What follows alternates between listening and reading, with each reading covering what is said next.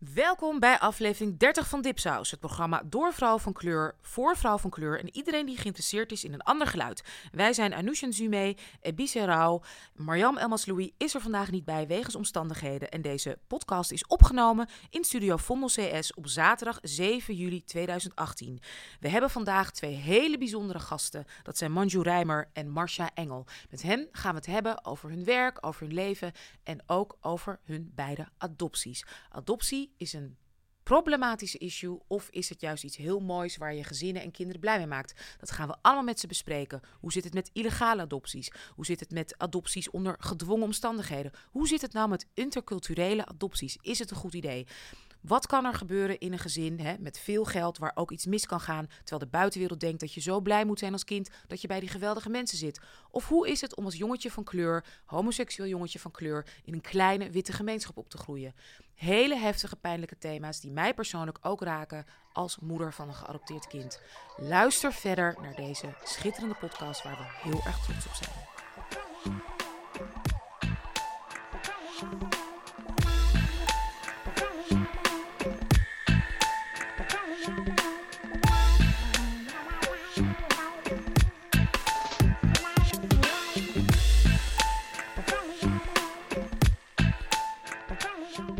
Dag lieve luisteraars, ik ben Ebise Rauw. Uh, vergeet je niet te abonneren op onze podcast via dipsaus.org.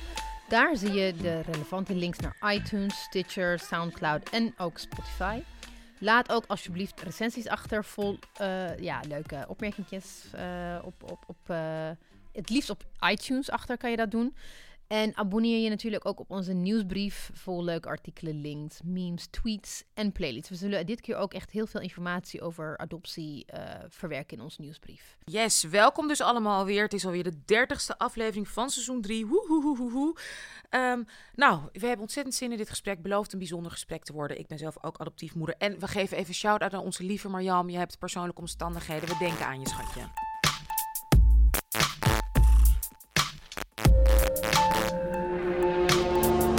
Welkom aan onze gasten. Onze Dipsaus website curator en scenario schrijver van onder andere de geweldige teen drama webseries De Slet van 6VE, Manju Rijmer. Hi.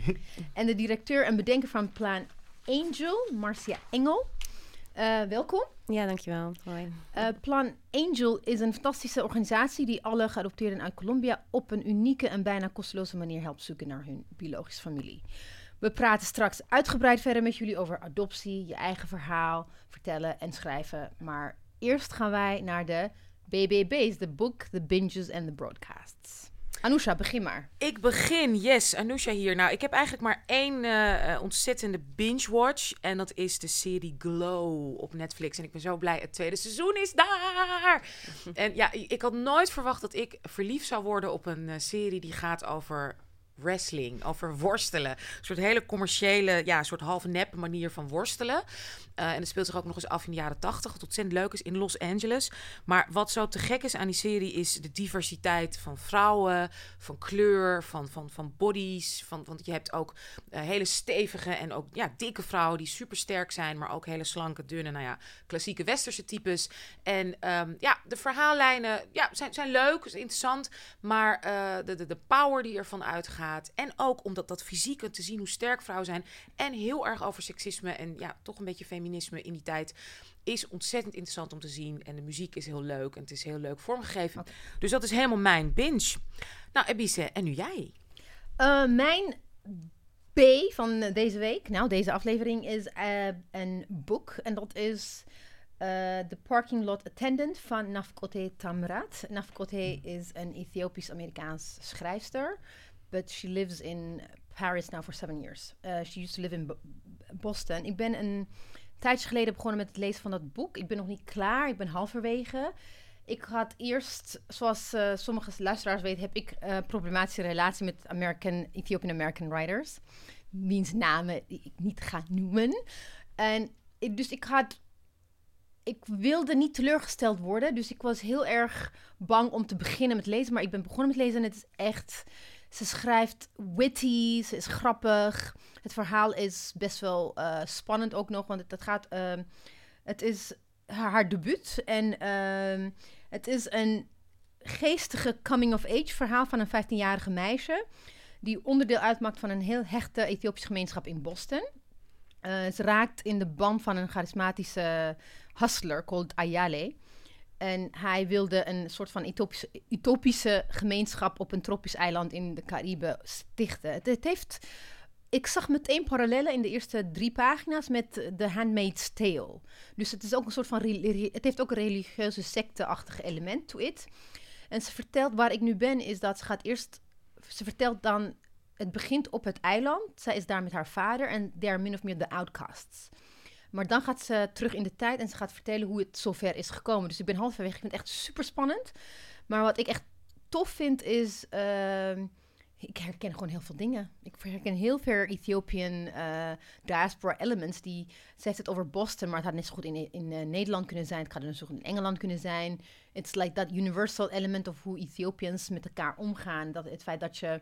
Dat, ik, ik ben ook eigenlijk erachter gekomen dat ik one handshake away ben van de schrijfster. Ik ken haar gewoon via een gemeenschappelijke kennis van mij. Dus dat soort dingen zijn heel... Iedereen kent iedereen die iemand kent die jou kent. Dus dat element vond ik ook echt geweldig. Dus het, heeft ook een beetje, het is ook een beetje YA. Dus ik denk dat Manju het ook leuk gaat vinden. Dus uh, nice. lezen. Dankjewel, Ebize. Dat klinkt helemaal goed. Zijn jullie lezers, Manju? Jij, jij bent een lezer, boekenlezer? Ik probeer het. Ik lees veel te weinig. Je leest te weinig, ja. Echt en Marcia, ben jij van de boeken? Ja, eigenlijk wel. Ja, dat wel. Ik, ik lees heel veel boeken uit Colombia, die over Colombia gaan. Ja. En hoe, lees je al... Ik weet niet hoe jouw Spaans ondertussen is. Uh, die is ja, die, op zich uh, kan ik wel lezen. En ik heb ook een uh, Spaans leesboek gekocht in Colombia. Ehm, niet zo'n al te moeilijk boek. En, en daar ben ik mee begonnen om te leren lezen. Dus op een andere manier. Dus vaak Spaanse boeken die kunnen soms heel poëtisch geschreven worden. En dat maakt het heel. Boeken, hè? Ja, dat kan zoveel betekenissen hebben. Dus om dat eerst uit te vogelen, kan je beter eerst bij, uh, weet je, een soort van Jip en Janneke beginnen. Maar dan heb ik wel echt een boek gekocht om te lezen hoor. Maar ja. Cool. Nou, ik weet dat mijn, uh, mijn man heeft tijd in Brazilië. En hij, wat een goede tip is, heb ik ook, heb, doe ik ook vaak in, als ik naar Moskou bijvoorbeeld ga. En dat vind ik ook een, lastige taal om weer op te pikken, ook qua Cyrillische schrift.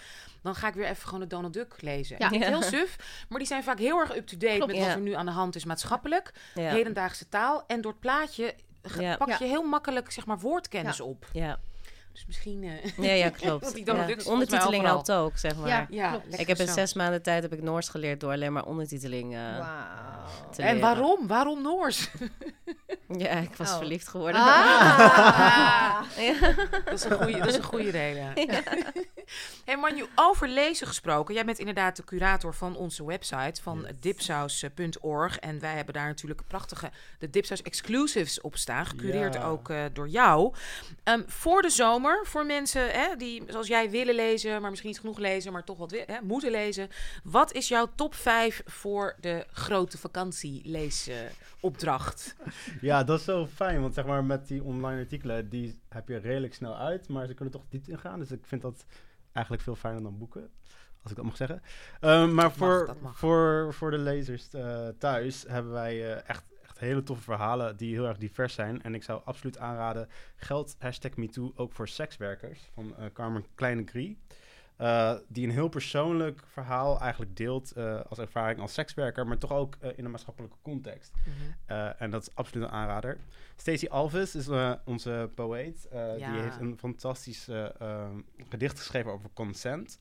En wat, wat, wat zij zo goed kan, is dat het echt meteen tot de kern gaat. Echt uh, kolonialisme, Europese problematiek. Maar ook inderdaad over toestemming. Dus uh, aanrader nummer twee. Drie uh, zou ik zeggen de dubbele seksmoraal. Online exposen van Marokkaans-Nederlandse vrouwen door Sarah Akhtabar. Hm. heel, heel erg goed stuk. heel erg actueel ook. Maar vanuit een perspectief die we gewoon niet in de mainstream zien. Ik denk dat we allemaal kunnen zeggen van daarom zij Dipsaus exclusive Um, en wat uh, de dood van Marielle Franco uh, betekent voor zwarte vrouwen wereldwijd van Grace Njako is eigenlijk hetzelfde. Uh, een heel erg diepgaand journalistiek stuk die vrouwen in Nederland eigenlijk interviewt over de dood van een, een zwarte politica in Brazilië. Hm. Die ook heel weinig aandacht heeft gekregen in, in Nederlands nieuws. En daar ben ik ook onwijs trots op dat we die mogen hosten. En als laatste is er natuurlijk uh, Olave, onze ja, amazing... ster-auteur. ik, I can't even choose between all her work. Dus ik heb er eentje, Erbij heet het. Gaat over haar uh, ervaring en over inclusie als transvrouw uh, bij vrouwen. En heel persoonlijk natuurlijk als al haar werk. Prachtig. Maar ook zo poëtisch inderdaad. Hmm. Heerlijk, mooi stukje. Nee, ik ben zo blij dat je het zegt, want toch, dat is waar we met Dipsaus ja. Exclusives heel erg voor staan. Vanuit een, een, een, ander of je eigen, een persoonlijk sociaal-maatschappelijk perspectief. Ja, en ook dat, dat mensen dan uh, wel de, de, platform krijgen die ze verdienen, zodat ze gewoon hun verhaal kunnen vertellen. Wat, wat lastig is als je bij mainstream media Precies. wil publiceren. Absoluut. Dank Manju. Dankjewel. Uh, jullie kunnen dus alle artikelen lezen op www.dipsaus.org backslash, nee, forward slash exclusives. We praten straks verder met uh, Marcia en Manju, maar nu is het tijd voor onze shout-out en burns. Yay. Onze shout-out en Burns, zij, is, het is een, zoals jullie weten, tenminste, ik hoop het.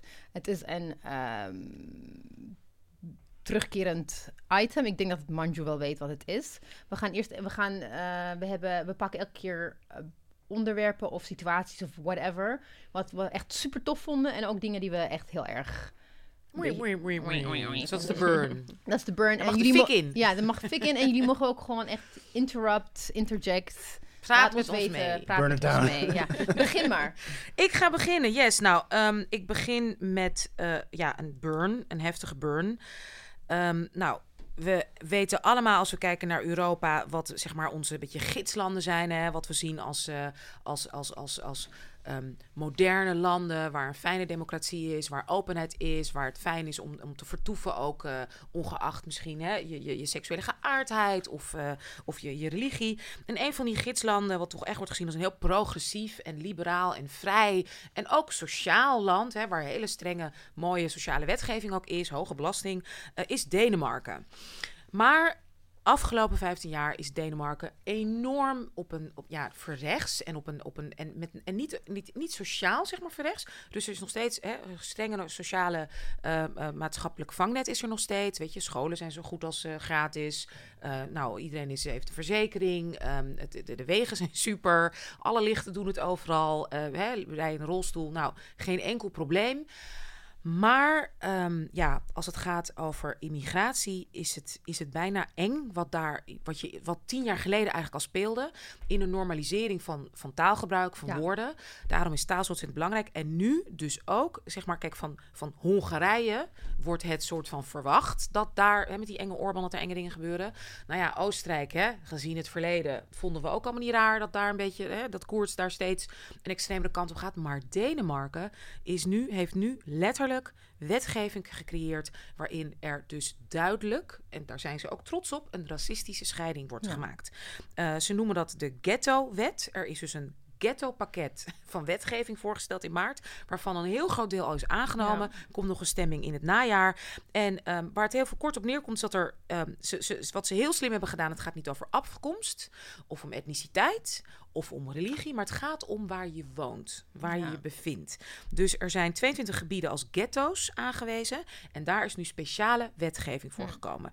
Onder andere dat kinderen die daar geboren worden vanaf hun eerste uh, verplicht 25 uur um, op de kinderopvang moeten doorbrengen. Terwijl normaal, hè, bij, in andere buurten mag je zelf kiezen. En is er pas zeg maar een schoolwet, moet je verplicht naar school vanaf zes jaar oud. Deze kinderen in die buurt moeten dus vanaf het, binnen het eerste jaar moeten ze daarmee moeten ze dus naar een uh, opvang. En ook dat in specifieke gebieden, dus in de ghetto-gebieden, als je daar dus iets doet hè, tegen de wet, dan word je gewoon zwaarder gestraft. En letterlijk geloof ik vier keer zo zwaar of twee keer zo zwaar. Um, dat is echt een, ja, een, een wetgeving. Ja, het, het, doet me denken aan uh, wat ze during the colonial times in, uh, in Australië deden. Dat they, they, hoe heet het? Aboriginal children wa waren weggeplukt ja. en werden gewoon geassimileerd en ze werden in kampen gelegd, gezet, zodat ze dan verder kunnen assimileren in de, in de white society. En ook het verhaal van Helene de Beukelare ja. over haar moeder, en Metis, die, die, die ook uh, it's abduction eigenlijk, state abduction. Het is ontvoering van kinderen. En, en, wat, en wat zo eng is, is dat ze hier het ook niet hebben meer over integratie, maar gewoon over assimilatie. Jij wil in Denemarken wonen, jij mag hier wonen. Jij, hè, je valt hier binnen onze verzorgingsstaat. Wij betalen voor jou, dus je moet je hier en hier en hier aan houden. En anders worden inderdaad uh, worden uitkeringen gekort, uh, kan je in de problemen komen. En er is dus ook in die zin een vestigingsbeleid. Je kan dus niet zomaar ergens gewoon nee. zonder bepaald inkomen of zonder bepaald uh, contract. Um, ja, mag je ook die wijk zo ongeveer niet uit. En wat, het heft, wat zo heftig is, is dat heel veel mensen die bijvoorbeeld in die wijken wonen, die, wijk, ja, die, die hebben, de huizen zijn ze toegewezen. Ja. Dus als je het bijvoorbeeld over vluchtelingen, bijvoorbeeld uit Syrië, ja, net als in Nederland, je kan niet zomaar denken, nou, ik ga nu daar wonen. Nee. Je krijgt de woning toegewezen in die ghetto, ja. tussen aanhalingstekenswijk. En hoe... No, what, what the only thing missing is like actually like ja. Weet je? Nou, dat, is dus... Ja, dat is wat missing. Nog net niet inderdaad een sterf zo. Maar ja. het is dus voorgesteld. Want een, ja, de, de, de partij, de, de, de broederpartij van Thierry Baudet hier in Nederland... die had voorgesteld, uh, had een avondklok ook voor de ghetto-wet. Oh dus mensen die in die wijk worden hebben een avondklok... met name jongeren en mannen. En die zouden dan een enkel um, bracelet moeten krijgen. Ja. Dat is, die wet is niet aangenomen, maar dat was dus wel een serieus voorstel. Want ik weet wel dat, I think it was 2015 of 16, toen like, de big golf uh, van migratie because of vooral Syrische vluchtelingen die naar Europa kwamen. Which was not that big, by the way. It wasn't that big, maar like, het werd zo... Yeah. Uh, het valt mee als je het vergelijkt met de voorgaande jaren. Uh, in Denemarken, als je in Denemarken aankwam, if you had money, moest je het inleveren. Dus als je zelf geld meenam uit je land, moest je, wil je in Denemarken settelen, je moet je geld en, en bezittingen gewoon inleveren. Dat, was, dat, dat is gewoon wettelijk uh, Ongelooflijk. Zo. Echt. ongelooflijk. Ja. En wat zo bizar is, als je kijkt naar de populatie. Ja. In Denemarken is 87% gewoon van Deense origine. Ja. We hebben het hier over 13% van de mensen waarvan... Hè, ze, ja. geweld, weet ik van, ja, hoeveel procent heb je het nou? Kijk, ik kan...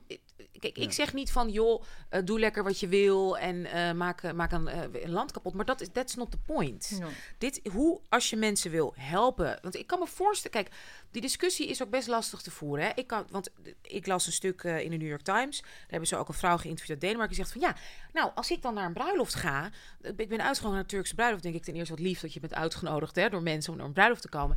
Ja, ik vind dat dan vreselijk dat ik dan apart moet zitten van de mannen. Ga dan niet. Nee, ga dan niet. Maar goed, zij zei ook, ik, hè, ik ga voortaan ook niet meer. Maar aan de andere kant, kijk, oké, dat daar vind je wat van. Mm -hmm. Misschien interessant om daarover in gesprek te gaan. Van, goh, is dat zo gekomen? Wat is de achtergrond? Wat zijn ideeën daarachter? In plaats van, dat mag dus niet meer. Ja. Dat ja. mag, snap je? Ik vind... Ja. Maar het is ook een interessante reflex, toch? Dat je, uh, als je iets ergens niet mee eens bent, dat je meteen naar de wet grijpt om te zeggen, schaf het helemaal maar af. Ja, nou en wat ik zo eng vind is hoe het is verschoven. Want hoe heeft dit zo kunnen komen? En dat is toch begonnen met het accepteren van racistisch, xenofoob ja taalgebruik. Absoluut. Dat, dat is, want dat deden ze in ja. Denemarken in principe al twintig jaar geleden. Daar liepen ja. ze gewoon in voor op Nederland. En ik had ook het idee dat uh, toen uh, Rutte 1, ze waren toch in, aan het onderhandelen met, uh, met een minderheidsregering samen met Geert Wilders, like drie regeringen geleden.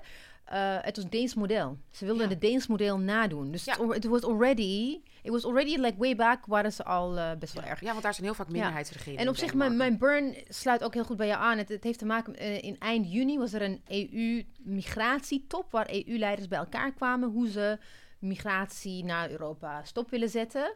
Terwijl sinds 2015 er is 95% minder. Ja migra migratie ja, naar Europa. Maar nee. als je kijkt naar de maatregelen die ze besproken hebben, het is gewoon echt literally. Uh, het druist tegen alle internationale wetgevingen. Ik, heb, ik dacht van, ik ga het allemaal opnoemen. Ik dacht, ik, ik lees het, ik word er zo verdrietig maar van. Maar in ieder geval één of, één of twee. Um, dat ze bijvoorbeeld migran migranten die dan op die bootvluchtelingen worden dan opgepakt en teruggestuurd naar Noord-Afrika. En where they end up? God knows. Uh, wat ze dus voorgesteld hebben is om kampen daar te bouwen. Dus, zodat ze dan niet... Maar die kampen heten, over eufemismes gesproken, het heet concept van regionale ontscheppingsplatforms. Ja. Het zijn oh gewoon kampen. Lord. Ja, ja, ja. En wat is next step naar concentration camp? Weet je? Dus het is, ik las dat en dat ze ook asielloketten, dus in Noord-Afrika. Dus ze willen niet meer nee. de internationale verdragen zeggen, you have to do it in your own country. Maar nu willen ze alles uitbesteden. Dat betekent ook dat je met landen gaat samenwerken die mensenrechten aan de lopende band schenden. Ja. Sudan, kijk naar Noord-Afrika. Je hebt Marokko, Sudan, Algerije, uh, Libië, Libië. Uh, en Egypte. So it's, it's so horrible, maar ze hebben het... Ja, anyway. Het is mooi gepakt. Ja, het, Is, het, is echt, het is echt shocking. Ja. Your, laten we naar Nou nee, laten we eindigen. Ja, laten we beginnen met jouw shout-out. Want dan eindig ik met, met, met mijn shout-out. Mijn shout-out, ja. mijn shout-out, mijn shout-out is... Ik ben dinsdagavond ben ik naar een concert geweest van Black Star. En voor de kenners, voor de oude mensen. Voor de oudjes, voor de oma's. Dat zijn Most Def. Tegenwoordig heet hij Yassine B. Most Def en Talib Kweli. En ze waren een rap duo back in the 90s. Uh, echt conscious rap. En uh, ze hebben een, een uh, album uitgebracht dat heet Black Star. Dus echt gewoon een soort like... It's like a watershed moment in, in hip-hop history ook. En het hele album van het begin tot het einde is echt geweldig. En had a concert in Paradiso. Maar wat voor? Je hebt het nu over het oude album Black Star? Ja, de Black oh, Star. Okay. En, en ze heet ook Black Star. En de album was also called Black Star. Ja, ook wel zeggen. Ik dacht, is er nog een. En ze waren als, als team heten ze Black Star. En ze hebben een concert gegeven in Amsterdam. Uh, omdat ze in het najaar komen met een uh, vervolgalbum, 20 Years Later. Oh. En ze zijn ook heel vaak in Amsterdam geweest. Want sowieso houden hiphoppers van Amsterdam back in the days. Er was een heel bruisend hiphop... Um, community, community, gemeenschap. Gemeenschap in, uh, waar ik ook een beetje onderdeel van uitmaakte. So cool. En it was so nice. It was so cool. Was je niet gewoon een groupie? Ik was, nee. Big wish. Um, ik was uh, met een vriendin gegaan die ook vroeger gewoon hip-hop. Ook een groupie? Nee, ik bedoel, she's more, she's more hip-hop head than I am. Ze, ze kan altijd met alles meerappen. Maar we kenden gewoon, we waren bevriend met een aantal DJ's die we heel goed kenden. En die sleepten ons gewoon overal mee. En we were clueless. We, tenminste, ik, ik wist niks. Ik ging gewoon mee. That sounds like a groupie, though. Nee. kan het nee, zeggen. nee, nee, nee, nee, nee, nee. If you open a can and there's beans in it, it's nee. a can of beans. Nee, nee, nee, nee, nee, nee. There's the grens between being a groupie and the things you do to be a groupie. En, en, en de grens die wij niet gingen overschrijden. Ik, nee, dat wilden we even weten namelijk. Ja, precies. he's, he was, he's Ethiopian, de DJ. He's half Ethiopian. Zo ken ik hem eigenlijk. Zo hebben we elkaar... We, we hebben... Ik weet nog, het was Paradiso. Nee, het, ja, het was in Paradiso, baseline. En hij zei, je komt uit Ethiopië. I'm like, ja, jij ook. Zo is het eigenlijk gewoon ontstaan. gewoon de forehead. Maar anyway, Black Star dus. Het was echt fantastisch, maar we waren ook aan het kijken naar Colombia versus Engeland. Het was tijdens... Tijdens, de, tijdens het concert. Dus, ja. Maar wacht even, hoe, maar op de, was een scherm? Of? Nee, nee, nee, nee. Hallo. Op de telefoon? Ik, nee, ja. Dus ik zat gewoon zo te kijken. Terwijl ik gewoon naar Blackstar aan het kijken was. En Eugenie is ook echt helemaal in toe. Waren, ik was met een groep mensen die ik ook kende, die daar allemaal waren. waren allemaal voor Colombia. En Nee, dan ja, penalties. Hoe heb jij je gevoeld, Oh, Marcia? ja. Want ik ging al helemaal dood. Ik heb zo gegild die laatste Ja. paar minuten toen ze toch scoorden. Ja, ja, het ging helemaal los. Ik was in eh, Café de eh, Oh. waren wij. En het zat helemaal vol met Colombianen. En als dan een goal wordt, ja, dan de, de hele zaal die lu- gaat helemaal los, joh. Het is Ja. echt, we zijn echt heel luidruchtig, maken heel veel lawaai, hoort. muziek. En Dat Hoort erbij. ja, het is echt, eh, ja. maar en de penalties, hebben jullie de penalties overleefd? Want ik... Oh. En hallo, hoe partijdig was de scheidsrechter? Ja, iedereen heeft het erover, ja. Ja. Ja. Klopt, ja. Maar hoe was de sfeer? Want, de- want ik, ze, ze- het is, ze hebben het fantastisch gedaan, toch? Ja. Het Colombiaanse team. Ja, dat vind ik Ja. ook. Dus ze, kunnen ze met opgeheven hoofd... Zeker weten. Vind ik wel. Ja, vind ik ook. Oké, oh, nou Ja. dat is heel erg fijn. Nou, dat is dan een mooie, een prachtige Ja, maar, shout-out. maar oh, ik ben niet ik, klaar. wil- Ja, ik, nee, ik ja. heb wel een, één klein uh, mededeling. Kennelijk, ik wist het niet. Eugenie remembers everything. Jouw ik met vriendin, Eugenie gegaan. We waren in Winston ooit, lang geleden. They, Oh my Bo- God. you, remember Winston? Daar hadden ze hip-hop nights. I think it was every Thursday Ja. or something. En dus Bori, DJ Precise, was daar aan het hosten. En hij had ons gevraagd... Hij had een Die feest- Ethiopische DJ, Ja. even, even gewoon die een beetje Ethiopische context DJ, geven. DJ schat. Precise, shout-out. Ehm, hij was also de DJ van Postman. Eh, Oh, ja, ja. Hij, hij kende ze ook, die, die hele groepje eh, hip-hoppers. hip-hoppers.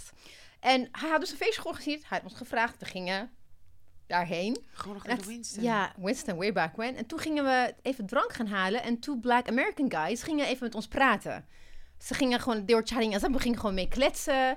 En op een gegeven moment zijn ze weggegaan. En Bori kwam dus heel pissig naar Eugenie toe. Wat heb jij gezegd? Wat heb jij gezegd? Waarom zijn ze weggegaan? Ze zei, ja, niks, gewoon, ik heb gepraat. Ja, dat is dus Black Star. dus we zaten gewoon met Black Star. te- met Mos ze- Def. Toen was ze nog niet bekend. Ik wist Oh, niet- je, wacht even voor, je gaat nu opeens terug in de ik tijd. heb het echt 20 jaar geleden. Oh. Nee, misschien 25 jaar Maar geleden. daarom weet ik zeg ik ook context. Want Ja. ik denk, het is nu net gebeurd. Nee, nee, nee. nee, Hallo? I would, be, I would be a groupie now. Oh, dus wat je bedoelt is, 25 jaar geleden Ja. had je al met hem naar bed kunnen gaan. Precies, maar dat heb ik niet gedaan. Ik weet niet hoe flippy was. Niet dat ik dat zou doen, maar goed. ik heb ook wel eens een keer meegemaakt trouwens. Toen kwam ik eh, M&M kwam ik tegen. Oh. Ja, en toen eh, zat, probeerde hij me te versieren. Het was in een hotel. En toen dacht ik echt van, eh, wat moet hij van mij? Ja. Hij was heel klein, weet je wel. En toen stapte ik in die lift en toen dacht ik even goed na van, ken ik hem niet ergens van? Oh my god. Toen ging ik naar de receptie en toen zei ik van, eh, kan het zijn dat M&M in dit hotel? Ja, hij is er. Oh, fuck. en hij zat echt zo van, kom, kom, kom. Ik zeg, echt niet. Maar waar? Gewoon in de bar? Kom, kom, kom? Of uh, hotelkamerdeur open? Nee, nee, nee. Het was in het hotel. Ik weet niet eens meer welk hotel, maar het is echt bijna twintig jaar geleden was dat. Ja, ik was toevallig was ik daar, moest iets doen en toen ehm, stond hij stond bij de lift van, eh, ga je mee? Ik dacht, eh, doei. Ja, of course. Usually that works. Ja, Ja, als ik een groupie was geweest, was ik meteen gegaan natuurlijk. maar ik had wel met hem gepraat dan, als ik had geweten wie het was. Weet Ja. je wel, dat Ja, wel. ja, ja. God, nou wat een geweldig verhaal. Nou, dit, Dat was dat, het. dat was hem toch? Ja. Oké, nou dan ga ik nu naar mijn shout-out. Want mijn shout-out, ja, je hebt het al een beetje genoemd, gaat naar de nieuwe reeks van De Sled van 6 Ja! Die komt eraan na de zomer, de webisodes. Yes. Manju, vertel, vertel, vertel. Want eh, nou, we hebben het al, volgens mij hebben we het ook in de uitzending wel eens Ja. gehad over de eerste reeks. Ja.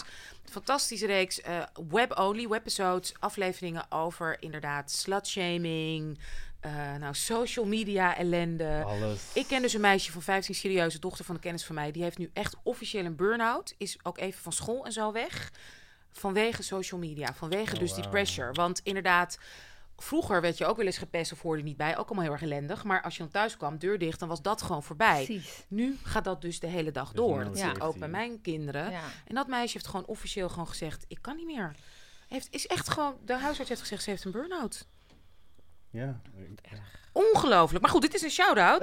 Ehm, de sled van Andere 6 ding. VWO. Vertel Ja. even in het kort. In het kort, eh, ja, we gaan eh, het tweede seizoen. Het is een eh, compleet nieuwe cast. Ehm, dus ook een nieuw, nieuwe hoofdrolspeelster. En het begint eigenlijk eh, dat zij een hele leuke date heeft met een, met een jonge man. En ehm, dan begint het eh, laatste jaar van haar eh, VWO. Komt ze de klas binnen en dan ziet ze dat de jonge man haar leraar is. Wauw. En vanaf dat moment gaan wij verder. Oh, dat is echt heel spannend.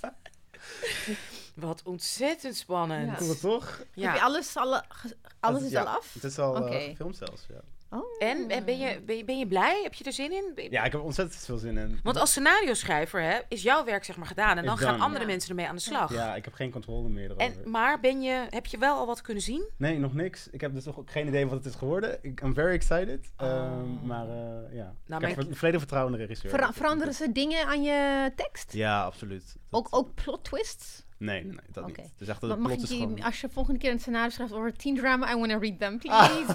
you, you know, hè? Ik zit er helemaal zijn in. echt teen drama Ja, fans. I I love ja. I love it I so love it. En je hebt echt goede en je hebt slechte. En, en, en, en the good ones are really like, they're like plot twists that you can put in it. Which Is makes- Riverdale goed of niet? Nee. Is- ik heb eh, seizoen 2 ben ik gewoon Nee. halverwege gestopt. It- really Oh My bad. Block is wel goed, hè? Yes. Ja.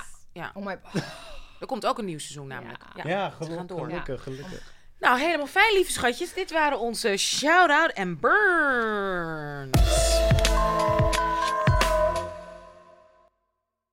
Lieve Marcia Engel van Plan Angel en lieve Manju Rijmer, nogmaals fijn dat jullie er zijn. Eh, welkom voor de honderdste keer. Maar goed, we beginnen toch even weer opnieuw, want wij beginnen eigenlijk altijd hetzelfde met onze gasten. Eh, dat is een beetje de Surinaamse welkom die wij gebruiken. Wie ben je, wat doe je en waar woont je huis? Laten we beginnen met Manju. Ehm, ik ben Manu Rijmer, eh, 28. Eh, ja, ik zeg het, Manju. ik ben gecolonized, joh. Ja. Ik, ik zeg het echt verkeerd. Ehm, Uh, oh, oh, de uitspraak. Manju, ja, ja. Manju. Ja, jij zegt Manju, maar Nee, het omdat is... ik het als... Ik, I went to an Indian school in Ethiopia, it's Manju. It's Ja, Manju. ja. Maar het is Ja. echt Maar hij sinds zegt twee Manju. maanden dat ik, dat ik mensen Oké, echt Ja. Manju. Oké, Ja. Manju. We gaan oefenen. Manju. Manju. Ja, ik moet het Alright. doen. Dus, Ehm, dat is wie je bent. Yes, dat is wie ik ben. Ik ben natuurlijk eh, curator van uh, Dipsaus Exclusives. Uh, ik ben scenario schrijver van uh, webseries en um, student sociologie. Misschien je master, zeg Misschien mijn masters. Yes, spannend, spannend. En waar woont je huis? Amsterdam. Osdorp. Altijd, altijd in Amsterdam gewoond? Nee, nee, nee. Het is pas zes jaar. Dus ik hoe, kom, waar, ik kom uit het oosten. Uit, en eh, waar, ja, het oosten. Midden-Gelderland. En hoe was dat om daar op te groeien? Ik ben daar weggegaan. Voor een reden. Voor en daarom is alles gezegd. Oké, Ja. ga- we- we'll get back terug. to that. Hold that thought. Lieve Marcia, bij jou hetzelfde. Wie ben je? Wat doe je? En waar woont je huis? Eh, nou, ik ben dus Marcia Engel. En ehm, ik ben de oprichter van eh, Plan Angel. Eh, sinds tien jaar doe ik dat nu. En ik woon ook in Amsterdam. En waar, maar ben je ook in Amsterdam opgegroeid? Eh, nee, ik ben in, het, eh, in eerste instantie in het, in het Gooi eh, ben ik opgegroeid. Daar ben je, daar ben je Tot mijn twaalfde Tot je twaalfde. gewoond, Ja, en vanaf je twaalfde...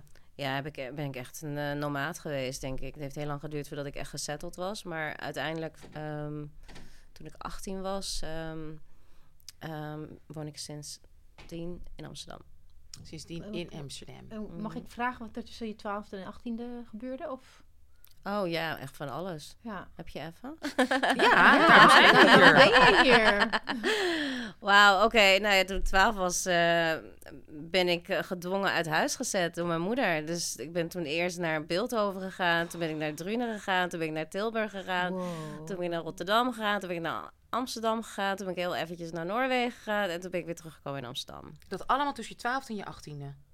Uh, nou, ik was 21 toen ik weer terugkwam. Wow. 20, ja. Dus even voor alle duidelijkheid, want onze gasten, hè, wat jullie Ja. met elkaar gemeen hebben, is dat jullie allebei zijn geadopteerd. Allebei interlandelijke en interculturele adopties. Mm -hmm. Dus Marcia uit Colombia, Manju geboren in Sri Lanka. En geadopteerd door witte, toch? Witte Yes. Nederlandse ouders allebei. Ja, mijn vader is Duitser. Okay. Duitser. Witte, du witte Ja. Duitser, precies. Ja. En jij een Hollandse, Super Holland. Hollandse Ja. mensen. Dus dat is wat jullie met elkaar gemeen hebben. En een heel, eigenlijk een heel andere jeugd en geschiedenis mede daardoor. Ja, als ik het zo hoor. Ja. wel, Ja, maar dus we, we zijn nu bij jou, Mars, inderdaad. Want ehm, hoe kan het dat een kind van 12, een kind dat geadopteerd is... Ja. en dus eigenlijk al zo'n heftige breuk al heeft gehad met de biologische ouders... Mm -hmm. uit huis wordt geplaatst door een adoptiefmoeder?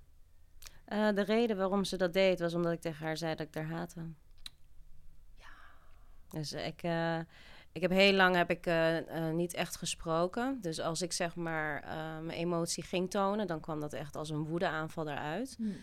En ik kan me nog herinneren dat we, ja, dat we een conf- in een conflict situatie zaten. En dat ik toen uit het niets ineens tegen haar gilde van ik haat je. En dat was, bedoel, sorry, ik heb drie kinderen. Ik, Ja, bedoel, ik ook. ik, ik kan echt. Uh, nou, het kwam wel echt uit meteen hoor. Kwam wel echt uit meteen. nee, maar bij mijn dochter van Ja. bijna 15 is het ook wel eens uit de tenen gekomen. Ja. Nou, dat Ja. was voor mijn moeder genoeg om te zeggen van ja, kijk, als jij Twaalf mij jaar, haat, een twaalf jaar. dan is er hier geen plek meer voor jou. Heeft ze echt letterlijk zo gezegd. Dus toen, Maar, ik binnen dat, tien minuten stond ik voor mijn eigen huis en het was niet meer mijn huis. maar sorry, hè? ze gaf je gewoon een tas en ze deed de deur dicht? Uh, vuilniszakken. Oh Ik mocht mijn spullen pakken en ik mocht gaan. Marcia, dat mee. En, en toen was het van ga zelf maar naar, naar de jeugdzorg of wat? Uh, toen ben ik naar een telefooncel gelopen en toen heb ik collect call naar mijn vader gebeld. Toen heeft hij me opgehaald en toen heb ik een half jaar heb ik in Beeldhoven gewoond. Want het Uh, waren je, adoptieve ouders, die waren gescheiden. ja, we Oké, gescheiden. dus heb je, Ja. ja. ja. Dus toen ehm, heb ik een half jaar bij hem gewoond. Alleen hij was soms twee weken niet eens thuis. Hm. Ehm, mijn ouders die zijn gewoon heel erg succesbrood geweest in de hotelbranche, Mhm. weet je wel. Dus eh, zij werkte altijd. En ehm, dus mijn vader die had eigenlijk helemaal geen tijd om voor een kind te zorgen van 12 of ja, daarin te willen investeren ook. Dus het, het, kan heel, ja, het kon heel goed zijn dat ik gewoon echt een, twee, een twee weken alleen thuis was met mijn broer. En ehm, mijn broer, die heeft me weer van mijn derde tot mijn elfde seksueel misbruikt. Dus ik ben eigenlijk van een ene Ja. moeilijke situatie in een andere moeilijke situatie terechtgekomen. Dat ik zelf na een half jaar dacht van, ik blijf niet meer, ik ga weg. Dus toen ben ik gewoon gaan lopen. Je was, ben gewoon gaan lopen. Twaalf en een half. Eh, ja, zoiets, ja, denk ik. Eh, dus ik ben gewoon gaan lopen. Ik ben van, van Beeldhoven naar Amersfoort gaan lopen. Ja. En toen heeft een onbekende vrouw heeft me toen in huis genomen voor twee weken. En toen ben ik vanuit daaruit ben ik in pleegzorg, in leefgroep, uh, kamertraining, dat soort dingen. Ja. Jezus, dat is wel echt, ja. echt heel heftig. En je, je, je zegt het, ik, ik, hè, je bent ondertussen, mag, mag, je bent 40 hè, nu geloof ik. Dus je, je, hebt natuurlijk al heel veel meegemaakt sinds dat afschuwelijke misbruik.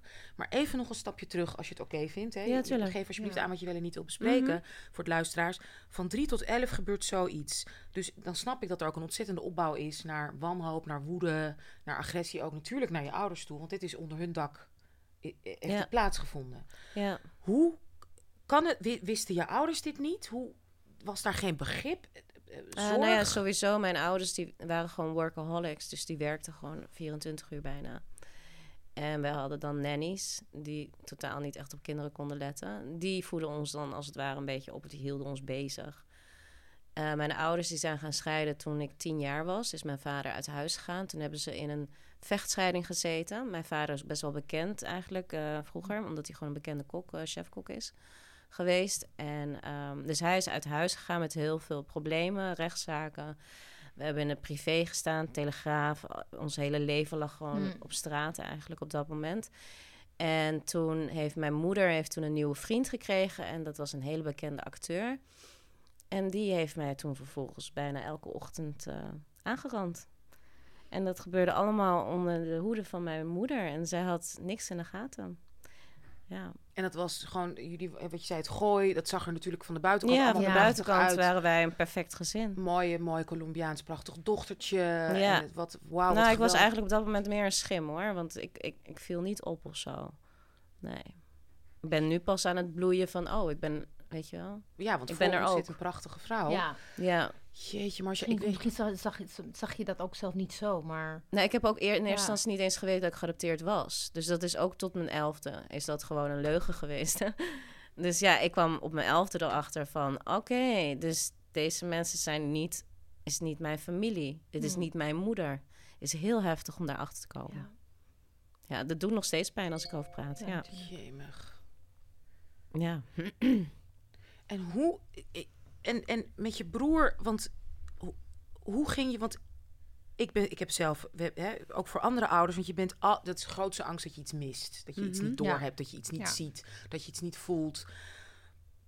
Kan je, wil je vertellen hoe dat kon dat jouw broer dit zo heeft kunnen doen? Heeft kunnen mm. doen zonder dat niet de hele gezin gewoon. Hoe oud was hij? Wat is hij was maar vijf jaar ouder dan ik. Ja. Dus toen was dus hij was zelf ook in principe heel jong. Ja, dus jij was drie, hij was acht. Ja. Mhm. Begon het met spelletjes die te ver gingen? Hoe, Nee, Wat nee, wil je vertellen? Oh ja, ik kan gewoon alles vertellen. Ik, heb er geen probleem mee. Het is, wij speelden een vadertje, moedertje, doktertje. En dat was gewoon... Ik wist niet eens dat dat fout was. Hmm. Ik wist wel dat het pijn deed. En ik wist wel dat ik beter niet met mijn moeder erover kon praten... omdat mijn broer dat had gezegd. Maar ik, ik, ik was me er totaal niet van bewust dat ik misbruikt werd. Dat is gewoon mijn manier van vadertje en moedertje spelen. Hm. Ik dacht dat dat normaal was. En hoe is het, als ik vraag mag, gestopt? Uh, mijn broer is op kamers gegaan. Dus het is als het ware, hij is uit huis gegaan om op kamers te gaan. En die nieuwe vriend van mijn moeder is in huis gegaan. En ze hebben het stokje overgedragen. En terwijl eh, die man eigenlijk met mij bezig is in de ochtend, ben ik ook nog eens een keer. Het is alsof ik echt een, op een gegeven moment een bord op mijn kop heb gehad ben ik ook in de bossen van Lage Vuurse door de Utrechtse verkrachter ben ik ook aangerand. Ja, ik heb echt zoveel seksueel geweld in mijn leven meegemaakt. Dat is echt niet te kort. Ja. Hmm. Maar dat, dat, dat, dat gebeurt met je als, je als je misbruikt bent. Dan heb je een bepaalde energie, denk ik. Ja. Marcia, my god. En jouw moeder wist dit toen je twaalf was? Uh, mijn moeder wist alleen maar dat ik was aangerand door die... Uh... Nee, het is oké. Okay. Ik pak één, ja. Even zo. Ja. ja. Oh, dankjewel, die schat. Dus moeder mijn moeder wist bijvoorbeeld van die Utrechtse verkrachter, maar wat was haar reactie of hoe ging ze daarmee om? Ja, dan had je maar beter naar me moeten luisteren, want dan gebeurt dat niet. Want ik mocht niet door het, door het bos heen fietsen. En wij woonden echt letterlijk... In, weet je, we waren een soort van buren van Beatrix, haar zomerhuis, Drakenstein. Daar woonden we. En als jij zeg maar naar school wilde gaan, dan moest je echt letterlijk anderhalf uur gaan mm. fietsen om langs de grote weg. En als je binnendoor ging, dan was je een drie kwartier weer thuis. Dus wat deed ik? Ja, ik ging door het Zoals elk kind. Uh, Zoals elk kind dat dus. Ja. ja, en dat is toen uh, fout gelopen, ja. En toen heeft mijn moeder heeft echt letterlijk grapjes daarover gemaakt. Ze heeft echt gezegd, ja, dat krijg je als kindjes, als meisjes niet luisteren en dit en dat. Nou, ik heb daar geen hulp voor gekregen. Ik ben daar niet serieus in genomen. Dus het had eigenlijk denk ik niet eens uitgemaakt uh, als mijn moeder het had geweten. Hmm. Want uiteindelijk toen het uitkwam, ik ben gewoon letterlijk door de, aan de schandpaal genageld door over mijn moeder. dat, toen het uitkwam over je broer. En over haar eigen vriend. En jij bent aan de schandpaal genageld? Ja, ik, moest, ik, ik werd echt op het matje geroepen. Door je moeder? Ja. En hoe is je en je vader ook? Is er, is er iets van begrip geweest van iemand? Van je broer misschien achteraf? Dat hij zelf inzag dat klopt hij niet? Hij heeft zelfmoord gepleegd. Hoe oud was hij? Uh, toen hij 30 was.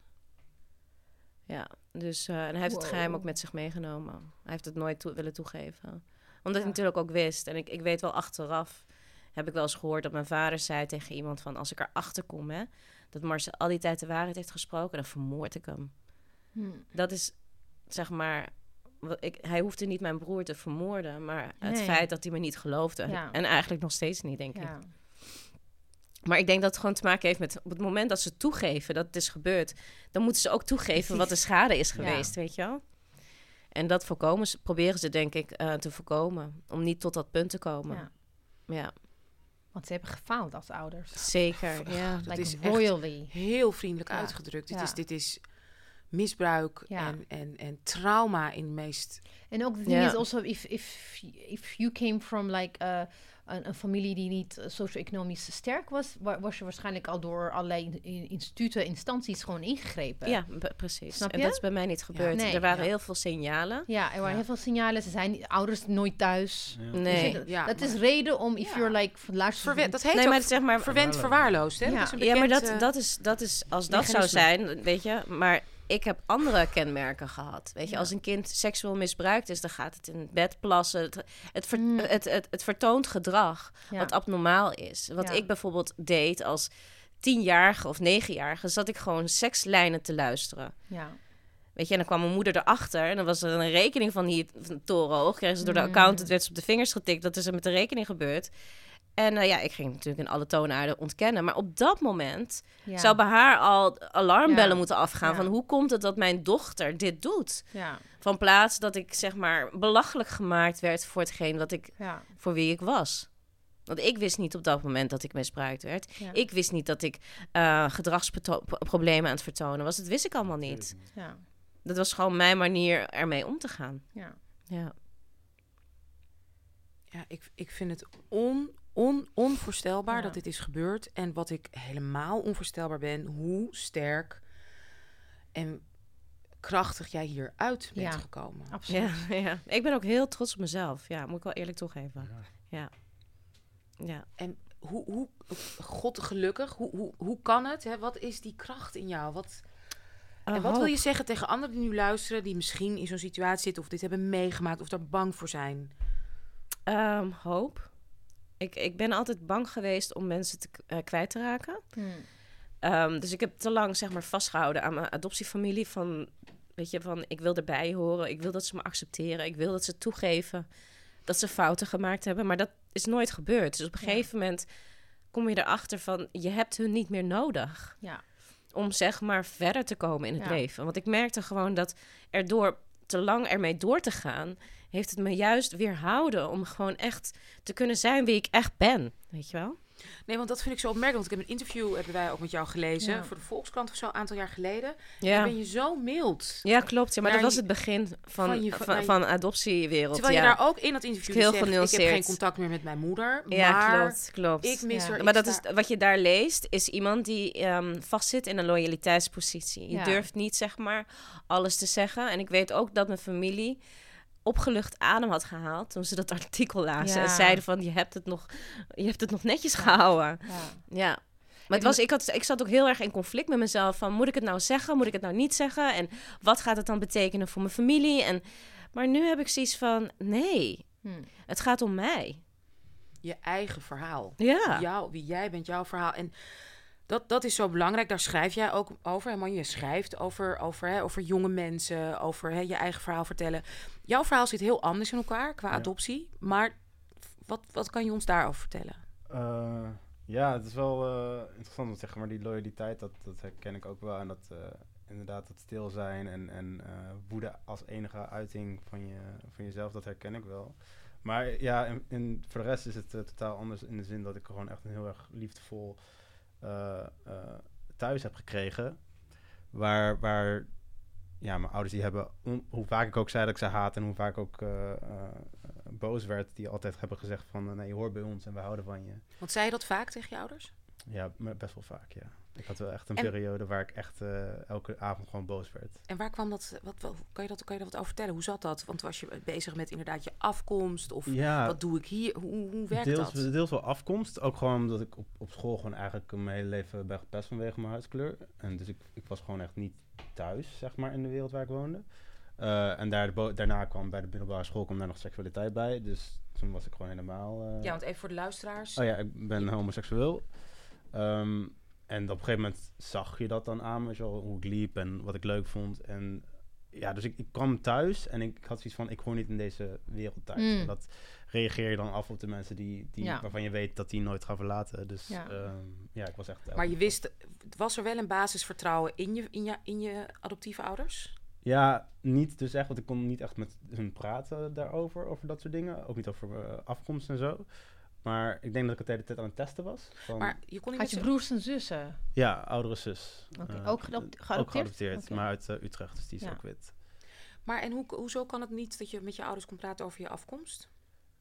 Ja, weet ik niet echt. Uh, ja, ook omdat ze zelf uh, toch wel een beetje benaderden als, als iets anders. Van, weet je wel, als ik dan boos werd, was het soms ook wel van... Oh ja, je bent boos, want je hebt een kleur, weet je wel. En, en jullie zijn gewoon altijd boos.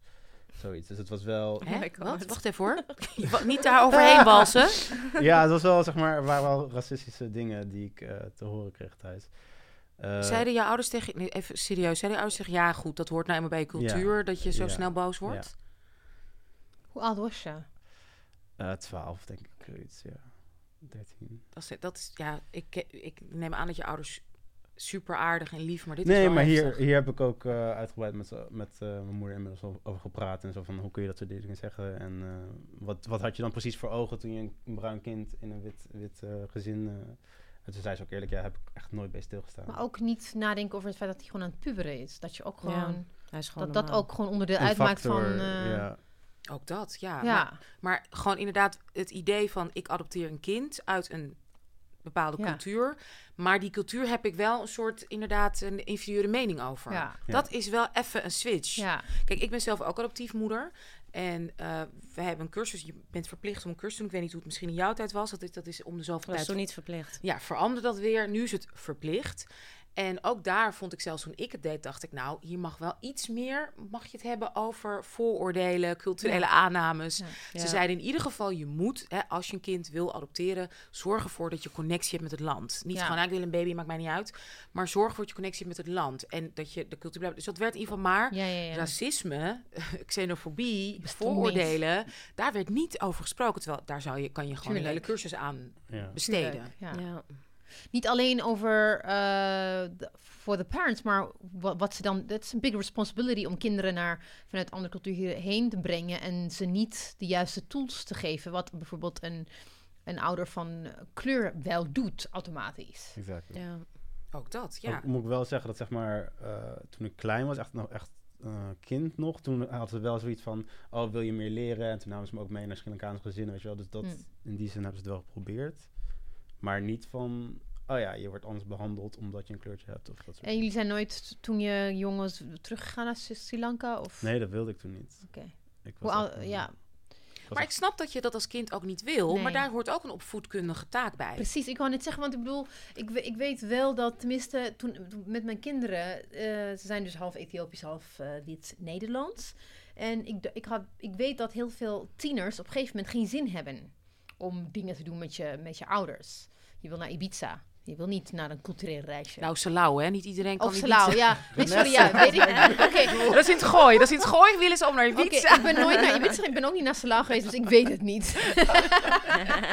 I don't know. In Spanje. maar, um, Costa Brava, ja. Maar um, omdat ik dat weet, op een gegeven moment wil je niet de dingen doen die je ouders willen. En, en ik was bang dat ze ook gewoon, als ze wat ouder zijn, dat ze het echt vanuit een heel vreemd blik het, het land zouden ervaren. Dus ik heb ze gewoon meegenomen toen mijn dochter was zeven en mijn, mijn zoon was bijna acht. En voor them, de, ze hebben het niet als iets raars ervaren. Ik denk als ik ze, wanneer ze tieners zijn, als ik ze wel voor Ja. het eerst na, sinds ze baby waren naar Ethiopië, ik weet zeker dat ze denken, wat is dit? Ik wilde dat gewoon niet. Nee, nee, ik vind dat zo... Ik, Het is echt een belangrijk, dus in die zin is, I don't think, I don't think you should even blame yourself, vind Nee, ik. absoluut niet. Dat is Oh, echt niet. don't. I opvoedkundig Maar ik wil wel even melden dat trouwens mijn oudste zoon, die is dus niet geboren in Colombia. En die ehm, heeft alleen maar een Colombiaanse moeder. Maar op het moment dat hij in Colombia binnenstapte, het was alsof hij als een vis in het water was. Ja. En hoe oud was hij toen hij daar voor het eerst was met jou? Ik denk dat hij elf was. Ja, Ja, maar precies, ja. En toen was hij Ja. echt, eh, en hij zei toen ook meteen van, als jij nu besluit om hier te blijven, dan blijf ik met jou. Ja. Dus hij, eh, weet je, hij is dan echt het mannetje, want eh, hij, hij is jong, maar hij oogt heel oud. Dus hij werd door allemaal vrouwen werd hij versierd Ja, ja, daar. En, hij zat ook echt zo van, wauw, je hebt je echt mooie vrouwen, zeg, weet je wel. Dus hij werd, ja, hij had heel veel schaamte, heeft hij over zijn lichaam. En hij had helemaal geen schaamte, hij deed gewoon zijn t-shirt uit, ging lekker Oh. zwemmen. En weet je, dus ja. Je wordt inge, meteen inge, Ja. Ja. ingekapseld door iedereen. Niet alleen door je familie, maar ook door, gewoon het door land het zelf. leiden en door het land zelf. Want Maar dat is zo belangrijk om Ja. juist jong te voelen. Kijk, als je tegen elk kind van 6, 7 vraagt bicultureel of eh, intercultureel, Mm. waar wil je naartoe? Op wintersport of op, hè, we gaan terug naar je ja, geboorteland. wintersport 9 zeggen. van de 10 keer, omdat iedereen in de klas op wintersport gaat, bla bla, er speelt natuurlijk ontzettend peer pressure mee. Maar als je daar naartoe gaat en je bent daar, Ja. dat is het. En ik, ik vind het ook wel jammer dat mijn moeder, toen ik klein was, zou ik alleen naar Cameroen gaan, naar mijn vader. En mijn moeder ging niet met me mee. Ik zou dan in mijn eentje moeten vliegen. En ik durf, ik vond Ja, het tuurlijk. zo eng alleen Ja. dat idee. Ja. Ja, ik ben dus uiteindelijk niet gegaan. Terwijl ik denk nu ook, en dat was zo traumatisch. Want A, ik ben niet gegaan. Ik heb mijn vader enorm teleurgesteld. Die was heel verdrietig. En, maar ik, en mezelf, dat ik mezelf slap vond en een loser. Waarom durf ik nou niet? Terwijl ik denk achteraf, ik, ik zou, Ja. ik heb nu een kind van, van, van, van bijna van die leeftijd. Ik zou nooit zeggen, ga maar alleen en die man komt je wel ophalen op het vliegveld. Ja. Dus dat, dat heb ik ook met mijn moeder besproken. Je had, dat was je taak geweest. Om mee te gaan met Ja, mij. klopt. Om mij daarin, zeg maar, Ja. hè, Ja. een beetje te begeleiden. Terwijl ik weet zeker, als ik inderdaad de vliegtuig was uitgestapt, meteen als kind was ik gaan gillen van blijdschap. Ja. Maar dat weet je natuurlijk Niet. Dat niet. Nee. Nee. Dus dat is zo belangrijk. Ja. Klopt, ja. Ja, ik ben vooral erachter gekomen toen ik in Colombia voor het eerst kwam van... Oh, ik had zo'n kapstok met allemaal dingen van adoptie. En toen ik eenmaal in Colombia voor het eerst was, dan dacht ik van... Hmm, ik ga maar even wat wat dingetjes eraf halen Wat weer. bedoel, kan je benoemen? Wat, wat bedoelde je? Gewoon hoe ik in elkaar zit. Ja. Ehm, problemen die ik had, eh, problemen die ik met mijn man had. Ehm, Ja. Het verdween ineens. Het was alsof echt, ja, alsof ik gewoon thuis was. Alsof ik eindelijk in een land was waar ik gewoon volledig geaccepteerd werd voor wie ik was en wie ik Ja. ben. En als ik nu, ik kan me herinneren dat ik met mijn man een keertje ben gegaan en toen. Ja, wij zijn gewoon heftig. Als we boos worden, worden we echt heel boos. Dus ik zat echt ruzie te maken met mijn man in het restaurant. En ik, en ik stormde gewoon het restaurant uit. En hij bleef helemaal versuft achter. En hij keek naar die dames die aan het helpen waren. En hij zegt zo tegen hen van, is dit nou normaal? Moet Ja. zij nou echt zo reageren? Is dat nou echt zo nodig? En toen keken ze hem aan en toen begon ze te lachen. En toen zei ze, welcome to Colombia. Wat geweldig. en dat was voor mij, toen ik dat hoorde, het is zo fijn om dat te horen. Ja. Van, ik ben niet anders. Ik ben niet raar. Ik ben niet dit. Ik ben niet een persoon die allemaal problemen heeft. Ik ben gewoon een Colombiaanse. Ja. Met Nederlandse gewoontes. Ja, Ja. zo zie Ja. ik mezelf. Hoe zie jij dat, Man- Manju? Manju? Ja, toch wel. Manju. iets- Nee, Manju. Manju. Manju. Manju. Ja, manju. Ben je, want jij bent ook, hoe oud was jij toen voor het eerst naar Sri Lanka? 24. Dus ik was... eh, En kwam je ook thuis? Ik kwam wel echt thuis, ja. Had je dat verwacht? Nee. Ik dacht, ik dacht echt van, ik ga gewoon, net als een Nederlandse toerist daar, weet je wel, alles butcheren en verschrikkelijk eh, mezelf generen. Maar eh, nee, het was echt inderdaad alsof je een vis in het water bent, zeg maar. Echt, maar ook, het was heel erg fysiek, zeg maar, want mijn lichaam is hier altijd droog en... en Ja, ja, eh, ja. Oh ja, dat ook. En Ja. toen, ik, daar- toen ik Ja. daar kwam, nou, ik dacht van, I'm home. My skin can do this? I didn't Ja. know. het was echt, het was echt Your heel hair, your skin. Ja, alles, ja. I mean, mensen met donker huidskleur hebben een donker huidskleur. Dat heeft te maken met like proximity to sun, weet je. Dat heeft Ja. letterlijk met, met de evenaar en, en, ja, ja. echt en zonlicht te maken. gemaakt voor- ja. Voor deze huid, Voor- ja. ja. Voor dit haar, ja. Ja. Ja, dus dat had ik wel erg. eh, dus, maar ik had wel wat, zeg maar, qua eigenschappen had ik niet zozeer Hmm. iets dat ik dacht van, nou ja, dat, die zijn Maar heb je je familie ook gevonden? Ja, ja, ja. ja. En daar zie je geen herkenning van jezelf in. Ja, li- lichamelijk dus Maar echt. niet karakter, Nee. zijn eigenschappen. Nee, niet echt. Nee, maar het het heeft ook, denk ik, deel, deels maar als je daar gaat, je bent een van de duizenden, miljoenen mensen die daar wonen. Ja, je valt precies. niet op. Ja. Dat is heel Je, wordt je wordt letterlijk, je, je bent heel letterlijk, I think, for me, eh, omdat ik was 14 toen ik naar Nederland kwam, dus ik heb tot mijn 14 in Ethiopië gewoond. Daar ben ik, daar val ik niet op. Ik hoef nergens op te letten. Nee. Ik ben, ik ben bruin, iedereen om me heen. is- En dan, when you see white person, like, oh ja, French. Je, het is andersom. Ja, ja, en, ja. en, Ja. en dat, dat element, of het nou bewust of onbewust is, je, je kan er moeiteloos maak je onderdeel uit van, van een geheel. Wat, Ja. wat hier natuurlijk niet het geval is, tenzij je in Amsterdam woont of in bepaalde pockets ook of niet. society. Ook niet. Nee, joh. Un- unless you stick to your own little community. Dat kan, maar dan zodra je de deur uitgaat, is het gewoon Nee, weer over. precies. Maar Ja. gewoon dat Ja. je ergens bent waar Ja. iedereen op Ja, jou Ja, want ik moet zeggen dat in, in, in Colombia heb je gewoon blanke mensen wonen. Ja, Dus ja. Wit, wit, dus ja. zeg je wit, Ja. hè? Nou, het is- ze zijn echt heel erg... Oké, ze zijn heel erg wit. Ja. Ehm, dus je hebt zoveel verschillende Ja. culturen. Maar ik moet zeggen, tot, toen ik niet wist dat ik geadopteerd was... zag ik mijn kleur niet, hoor. Ja. Nee. Dus mensen konden me vragen van, hoe zit dat met jou? Ja. En dan was ik gewoon beledigd. Toen zei ik Ja, echt zo van, eh, hallo, Ja. dat Ja. zie je toch wel? Ik ben gewoon bruin geboren, meer Ja. niet. Ja. Weet je, het, was, het had niet een extra lading, mijn kleur. Ja. Dus ik, ik heb ook niet zeg maar die associatie zo snel met kleur. Ik heb meer Ja. van hoe ik mezelf voel. En dat ik dus contact kan maken en dat mensen reageren op een normale manier als ik heftig kan zijn. Ja. Bijvoorbeeld. Dat ze Ja. er niet van schrikken, weet Mm. je wel. Maar ik ben ook twee keer per jaar ga ik, ben ik in enige tijd weet je, naar Colombia gegaan. Dus ik ben echt heel veel daar geweest. ik ben ook een maand alleen ja. in mijn uppie door heel Mm. Colombia gaan reizen. En ik heb echt veel van de cultuur, mensen ontmoet. ja, want en- ben jij al alleen Nee, geweest? Dat moet ik echt nog een keer doen. Oh, oké. Maar also Ja. poverty. Dus, maar ja, dat, dat helpt denk ik wel. Ja. Dat je echt de cultuur leert kennen. Klopt. Want in eerste instantie dacht ik, weet je, mijn Colombiaanse moeder is gewoon een heks. En toen kwam ik erachter van, dat is gewoon een stukje cultuur. Ja. We Ja. gaan zo uitgebreid verder over de cultuur. Want ik wil natuurlijk weten hè, hoe het was om jullie... ah, Hè, de, de biologische familie die je ontmoet te ontmoeten. En uitgebreid over plan Angel, hoe, dat, hè, hoe je dat Mhm. faciliteert voor mensen. Maar wij moeten nu eventjes eh, onze fijne, lieve sponsors bedanken. Eh, we willen graag onze sponsors bedanken. Eh, dat is Revue, die onze nieuwsbrief faciliteert. Onze geweldige nieuwsbrief. We hebben inmiddels, we've reached the 400 eh, subscribers mark, yay. Eh, en SDM voor de website eh dipsaus.org, dus eh, exclusives. Waar al onze, dus ja, waar al onze dipsaus exclusives te vinden zijn. En natuurlijk Dag en Nacht Media voor de technische ondersteuning en de sound editing skills. We praten verder met Marcia Engel, oprichter van Plan Angel, een stichting voor, geadopteerden uit Colombia die op zoek zijn naar hun biologische familie. En met Manju Rijmer, scenario schrijver, Dipsaus website curator, zelf ook geadopteerd uit Sri Lanka. Ehm, ja, we hebben het net gehad over terugkeer naar het geboorteland voor het eerst. Ja, en nu wil ik heel graag van jullie weten, hoe is het om biologische familie te hebben? Met, hè, met totaal andere gemiste geschiedenis, maar toch ook een soort, nou ja, neem ik aan, Mhm. connectie. Ja. Wat willen jullie daarover vertellen?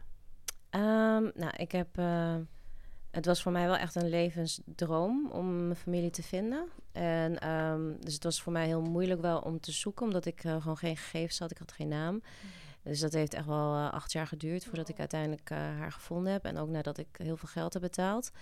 En toen ik haar, toen ik die mail binnenkreeg. Want je moet geld overmaken naar een onbekend persoon in Colombia. En die zegt dan dat hij je gaat helpen. Of zij zegt dan, ze gaat je helpen. Dus ja, het is heel ongelooflijk als je dan die mail binnenkrijgt en zegt van. En daar staat in, je moeder is eh, gevonden. Dat is echt, ja, ik denk, ik kon bijna geen adem halen, denk ik. ik. Ik kreeg echt een soort van paniekaanval bijna toen ik, toen ik die mail zag. Want het was echt, voor mij was het iets wat, ja, impossible was. Het had echt niet gelukt. Want, want dat is wat mij altijd verteld werd. Het gaat je niet lukken. Het is een speld in een hooiberg. En je, je naam is niet eens je naam, weet je. Dus het gaat je niet lukken. En als het dan toch lukt, ja, dat is echt ongelooflijk. En toen heb je er... Ja, toen heb ik in eerste instantie acht maanden, heb ik denk met haar gechat, voordat ik erheen ben gegaan. En, uh, maar ik moet zeggen dat ik zelf best wel een emotioneel persoon ben. Dus ik kan best wel snel huilen als me iets goed raakt. Maar toen ik haar zag, klapte ik gewoon helemaal dicht. Het is, ik heb die drie weken volgens mij niet eens echt een traan kunnen laten. Hoe ging het bij haar? Zij hetzelfde. Dus we lijken wat dat betreft best wel veel op elkaar. Dus zij heeft, je ziet ook aan haar dat ze moeite heeft om, om haar emotie te tonen. Hmm. Ja. ja. Heb je ook nog biologische broers en zussen? Ja, ik heb nog een oudere broer, maar die is al 17 jaar wordt hij vermist in Colombia zelf. Dus die was volwassen toen hij vermist raakte. En dan heb ik nog een jongere broertje en nog een jongere zusje. Hmm. Ja. En is daar, had je, voelde je daar connectie mee ook? Uh, met mijn zusje vooral. Ja, met haar heb ik wel een hele goede band. Ja. En met je moeder in het interview zei je ook, het is, hè, ja, jij bent natuurlijk ook een beetje haar reddende engel. Ja. Letterlijk ook, hè, ja. ook financieel. Uh, ja, dat heb ik in het, begin gedaan. Want in het begin heb je niet, zeg maar, social media. Um, waar, waarbij je alles kan opzoeken hoe dat allemaal werkt. Dus ik heb alles gewoon zelf moeten ondervinden eigenlijk. Daar hmm. komt het op neer. Dus ik heb ja, natuurlijk heb ik gedacht van ik ga mijn moeder helpen. En ik mm. wil niet meer dat ze, dat, ze op straat snoepjes moet gaan verkopen om geld te kunnen verdienen. Ik ga het gewoon doen. En, maar ja, ik merkte al heel gauw. Ik denk dat het wel twee jaar geduurd heeft, of misschien wel drie jaar, dat ik het licht zag. Dat ik het niet meer moest doen, omdat het onze relatie gewoon mm. verstoorde. Ja. Ons contact bestond alleen nog maar over dat geld. En ik nam het heel erg persoonlijk. Ja. Maar ik ben door de jaren heen ben ik er wel achter gekomen. Het is ook een stukje cultuur. Als ik zeg maar niet geadopteerd was geweest en ik woonde nu in Nederland, dan had ik niet alleen haar moeten helpen, maar mijn hele gezin, ja. gewoon iedereen. En ze hadden me al, met de hele familie had me waarschijnlijk helemaal geprobeerd tot het bot uit te buiten. En dat is oké. dat is het stukje cultuur, weet je wel. En hoort daar en dat vond ik heftig om daar achter te komen bij mijn moeder in eerste instantie. Dat ik echt dacht van weet je, je wil alleen maar contact met me hebben voor het geld. Of het draait alleen maar om het geld. En, maar als je zeg maar in zo'n leven zit, dan is er niet verder dan morgen. Nee, hmm. nee. En hoort het ook bij de cultuur? Heb je ook geleerd hoe je zeg maar hè, op, een, op, op jouw culturele manier nee kan zeggen of grenzen kan aangeven? Want dat lijkt me ook lastig. In Nederland kan je lekker bot gewoon zeggen, nou dat doe ik niet. Nee, nee, de manier hoe we hier in Nederland praten, dat is echt iets wat mijn moeder echt respectloos vindt. Ze heeft me echt een aantal hmm. keer gezegd, de manier hoe jij communiceert is echt respectloos. Zo praat je niet tegen je moeder. Maar ik heb dat, uh, ik heb door de jaren heen geleerd om gewoon te zeggen: ik heb het niet. Van plaats te zeggen: ik wil het je niet geven. Mm, ja, precies. Dus dan laat ik het een beetje in het midden. Ja. En dan merk ik wel die irritatie bij haar hoor. Dat ze twijfelt of ik wel eerlijk ben. Maar dan heb ik zoiets van: dan laat het, laat dat maar lekker in het midden houden. Ja, en dat past ook bij de Colombia, in die zin cultuur ja. van het gebied van je moeder. Ja. Voor het Colombia natuurlijk ook Ja, mijn zusje bijvoorbeeld, die help ik wel als ik kan hoor. Zij heeft bijvoorbeeld een cursus gedaan. Ik, ik heb bijvoorbeeld geregeld dat ze een baantje kon krijgen mm. in, in Bogota. En, dus ik, ik probeer wel te helpen waar ik kan. Maar als het een bodemloze put is, en dat is bij mijn moeder ja, dan heeft het geen zin. Want al het geld dat ik gaf, dat gaf ze gewoon aan de kerk bijvoorbeeld. Weet je wel? Ja. Um, even terug op uh, wat je zei over je oudere broer die vermist is. Mm -hmm. uh, heeft dat te maken met de politieke situatie in, ja. in Colombia? Wat ik, weet, ik weet in je mm -hmm. jaren 90 en zelfs de 2000. Dus always ja, political. ja. En Bogota komen jullie ook? Ja, ja ik ben uh, geboren in Bogota. En dat is natuurlijk ook een, een stad waar ook politiek gezien Ah, ik denk dat het niet uitmaakt waar je zit. Nee. Want als het zeg maar als het bepaald is, als het bepaald is dat jij dat er iets met jou moet gebeuren, dan kan je gewoon ergens op een hutje van de hei zitten en dan gaat er iets gebeuren. Maar Bogota, ik, ik ken de naam. het ook al van van What's His Name, toch? Oh, misschien kijk het gewoon van spoorloos. Ik net te denken. Ja. Nou ja, ik heb wel eens een keertje bij de verkeerde persoon aangebeld en toen ben ik uh, volgens mij uh, bijna twee uur ben ik toen gevolgd en toen. Uh, heb ik, heeft de corrupte politie heeft me toen uh, uit mijn hotel gepikt. Mensen, ja. mensen werden ontvoerd en er was gewoon, het was echt gewoon wetteloosheid. Ook te, te, maken met de war on drugs with America. Ja. De mensen, Amerika, wat, wat ze in Colombia hebben gedaan, echt. Ja, dus maar het, is door de jaren heen, omdat er zoveel geweld is, ja, weet je, is het moraal van, van de mens zelf is gewoon best wel Het gaat nu wel beter, toch? Ja, maar als ik met vroeger bedoel ik. Ik kon dus niet ja, die serie. Je hebt toch die serie had je ook daarover. What is name? Uh, over Narcos. Ja, nou, Weet ik, ik kan daar niet. Escobar. Nee, nee en dat terwijl zeg maar de Colombianen zelf vinden dat dit helemaal niet de realiteit is. En dat hij eigenlijk een beetje verglorified. Of course, he's, he's, weet he's je, glorified. Ja. Net zoals, net zoals In, maffia's. in Colombia weten Ja. ze niet eens waar die Ja. begraven Nee, ligt. maar in, in ook die maffia-series in Amerika, ze worden allemaal alsof tot, tot Ja. met hele Ja. maffia-figuren worden eh, verafgoed. Ik, ik heb dat Ja. nooit Nee, echt vreselijk. normaal gevonden. Maar ik heb echt wel... Er is volgens mij geen enkele familie in Colombia die niet geraakt is daardoor. Precies, dat is, dat is wat Echt ik weet. elke ja. familie. En En, hij hoeft, nu- hoeven ze ja. niet in drugs te zitten, criminaliteit, maakt niet uit. Het is gewoon random. Door de wetenloosheid. Maar door wat? Door de wetteloosheid? In het land Nee, zelf, of nee, door wat gewoon dan door, dus? door ehm, bijvoorbeeld, eh, ik had een verhaal gehoord, want ik heb zoveel verhalen gehoord. Een dame die vertelde me van ehm, haar zwager, die was leraar op een school en er was een leerling en die was maar 13 jaar. En die zegt tegen hem van, als jij mij laat slagen, dan regel ik dat jij een auto krijgt. Hm. Jongen van 13, hè? Ja. En hij zegt, nee, maar dat wil ik niet. Ik wil dat jij gaat leren en ik wil je helpen daarin. En toen heeft hij gezegd, dat gaat je nog, beruur, eh, Ja. eh, dat gaat je nog bezuren of zo. En toen heeft hij meteen naar buiten gelopen. Heeft hij die, zijn bewaker of zijn beveiliger van die jongen, omdat hij natuurlijk geld had, Hm. opdracht gegeven om die eh, zwager neer te schieten. En dat is Ja. ook meteen gebeurd. Ja.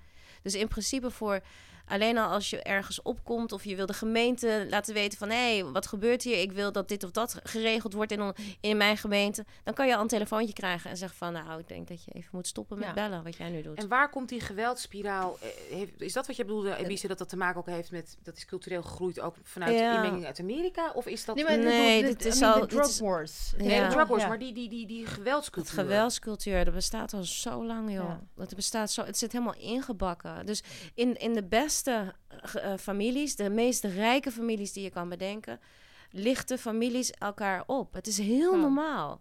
Het is heel, als je het niet doet, kijken ze ja van, nou, dat is een beetje raar dat je dat niet doet. Het- Maar waar komt het vandaan? Weet jij dat? Wat, waar, wat, dat daar, daar- ik neem Ja, aan er dat is daar gewoon heel veel gebeurd. Er is gewoon- context ligt. Ja. Er is echt zoveel. Het is niet alleen maar met drugs en zo, maar het is ook gewoon al die groeperingen die je hebt. En ja. ja, de onderdrukking die mensen hebben gehad. En ja, dat, dat heeft het. Dat, de rule of law heeft nooit Ja. echt op een goede manier, eh how do you say it, after the independence probably, is de rule of law niet goed. Het functioneert niet. Net zoals je hebt heel veel landen in Ja. Afrika ook die, ja. dan, omdat de, de officiële wet niet meer op de juiste manier wordt toegepast vanwege corruptie, vanwege maar Ja. op, ja. gaan mensen hun eigen wetten, mini-stadstaatjes Ja. creëren within a country. Net zoals Nigeria, for ja. example. Ja, nou, waar, maar, Dat- dat, dat- maar dat- je- daar ja. is ook, ligt ook heel erg context vanuit kolonialisme. Is, geldt die ook in Colombia? Is Colombia is, is dat heftig Ja. gekoloniseerd geweest? Yes, mij. heel Zuid-Afrika, eh, Heel heel Zuid-Amerika. Ja. Door Spanje en... Nee, Port- Spanje Portugal, en en Portugal ook eh, even kort. Portugal heeft eh, Brazilië. eh, Brazilië vooral, ja. eh, In Ja. Colombia, Spanje. Ja. Ja. Maar je hebt gewoon echt plekken in Colombia waarbij de Colombiaanse wet niet geldt. Nee, klopt. Ja. Dat is heel bizar. Ja. En eh, dat voel je ook. Ja. Ja. Hoe is dat in Sri Lanka, Man- Manju? Heb je dat daar meegekregen? Iets politieks of... of... Ja, het is veel. Sociaal. Het is niet, het is niet heel erg gewelddadig. Daar. Meer. Toch? I mean, the- the- there's, I mean, ook daar had je de Tamil Ja, de Tigers die voor independence ja. aan het... maar dat, het nu is is echt het- het enige. Maar nu- Ja. En dat is echt bijna verslagen, helemaal. Ja. verslagen helemaal. Ja. Dus de, de opstand is bijna eh, weg. En eh, het is heel onderdrukkend. Dus, dus eh, als er enige wetteloosheid is, dan is dat meteen eh, onder de kiem gesmoord. Dus de staat heeft heel veel controle. heel veel en controle is het en heel veel leger geld. controle? Ja. En eh, het zit echt eh, met milj- miljarden in de schuld bij China. Dus eh, Zoals de half ze, Afrika. ze, ze hebben Ja. nu letterlijk een stukje eh, eiland eh, gegeven aan China om, om, om schulden te, af te lossen. Ja, it, it, I'm not joking. Het is bijna gewoon weer eh Ja. Is het ook, ja.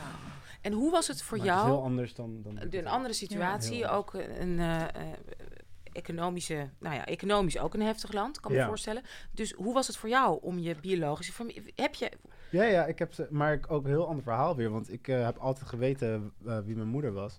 Dus ik heb, ik heb nooit die onzekerheid gehad. Het was altijd gewoon een optie van, als je wil, dan kunnen we daar naartoe gaan en dan kun je Hmm. er ontmoeten.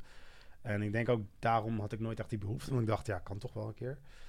Ehm, dus, en toen ik haar eenmaal ontmoet, had ik ook wel een beetje die emotionele afgeslotenheid. Ik dacht echt van, dit is een random persoon die, waarvan mensen nu zeggen dat dit mijn moeder is.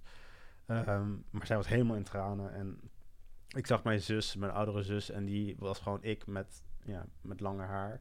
Dat is echt gewoon heel eng. eh, om echt naar een leven van zeg maar niemand te zien die ze op jou lijkt. Mm. Te zien die iemand exact op jou lijkt. Ehm, dus het was wel heel, het, maar het was heel fijn en heel liefdevol. En ze waren allemaal ja, gewoon hartstikke lief. en heb je veel contact met ze? Nee, want ze kunnen geen Engels. Dus ik kan, ik kan, we konden niet echt uh, met elkaar communiceren. Daar ook niet, hadden we een tolk. En daarna, toen ik weg was, was het via social media. Weet je wel, ik heb mijn zwager op social media, maar die kan ook heel gebrekkig Engels. Dus.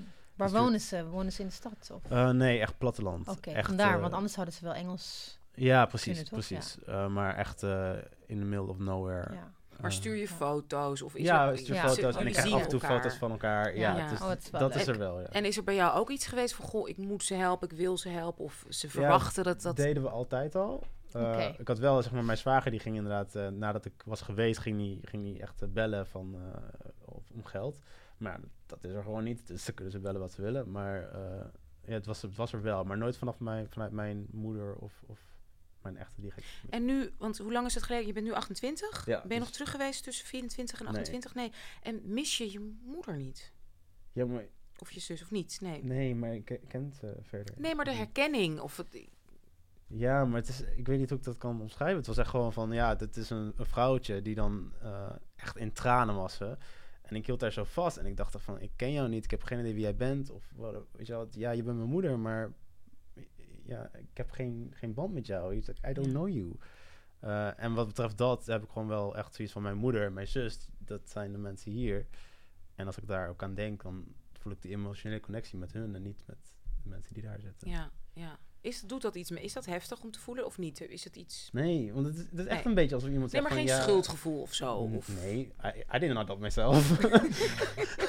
nee. Maar ja, het nou kan natuurlijk wel veranderen ja. door de tijd heen. Ja, Hoe je nu praat, is, denk ik van... Nou, dat is wel heel makkelijk gezegd. ik spreek jou nog wel. maar dat is denk ik ook omdat Herken ik... je vader wordt, weet je. Of, of je, je, gaat bijvoorbeeld een commitment aan. Of weet je, je wil dingen... Ja, dan weet je, dat, eh, ja, kijk, ik ben nu 40. Precies. En ik was 28 toen ik mijn familie voor het eerst ontmoette. Weet je wel? leeftijd als mijn Ja, precies. Dus ja, door de jaren heen heeft het echt wel een extra lading. Taalbarrière, als je de taal gaat leren spreken, weet je, dan eh, leer je ook, zeg maar, con uh, contacten maken. Weet je, ik kon eerst ook geen woord Spaans. Ik uh, kon echt helemaal niks. Dus het is heel frustrerend. Ik kon geen gesprek voeren en daardoor ging het altijd over koetjes en kalfjes. En, maar nu dat ik zeg maar ook de taal ben gaan leren.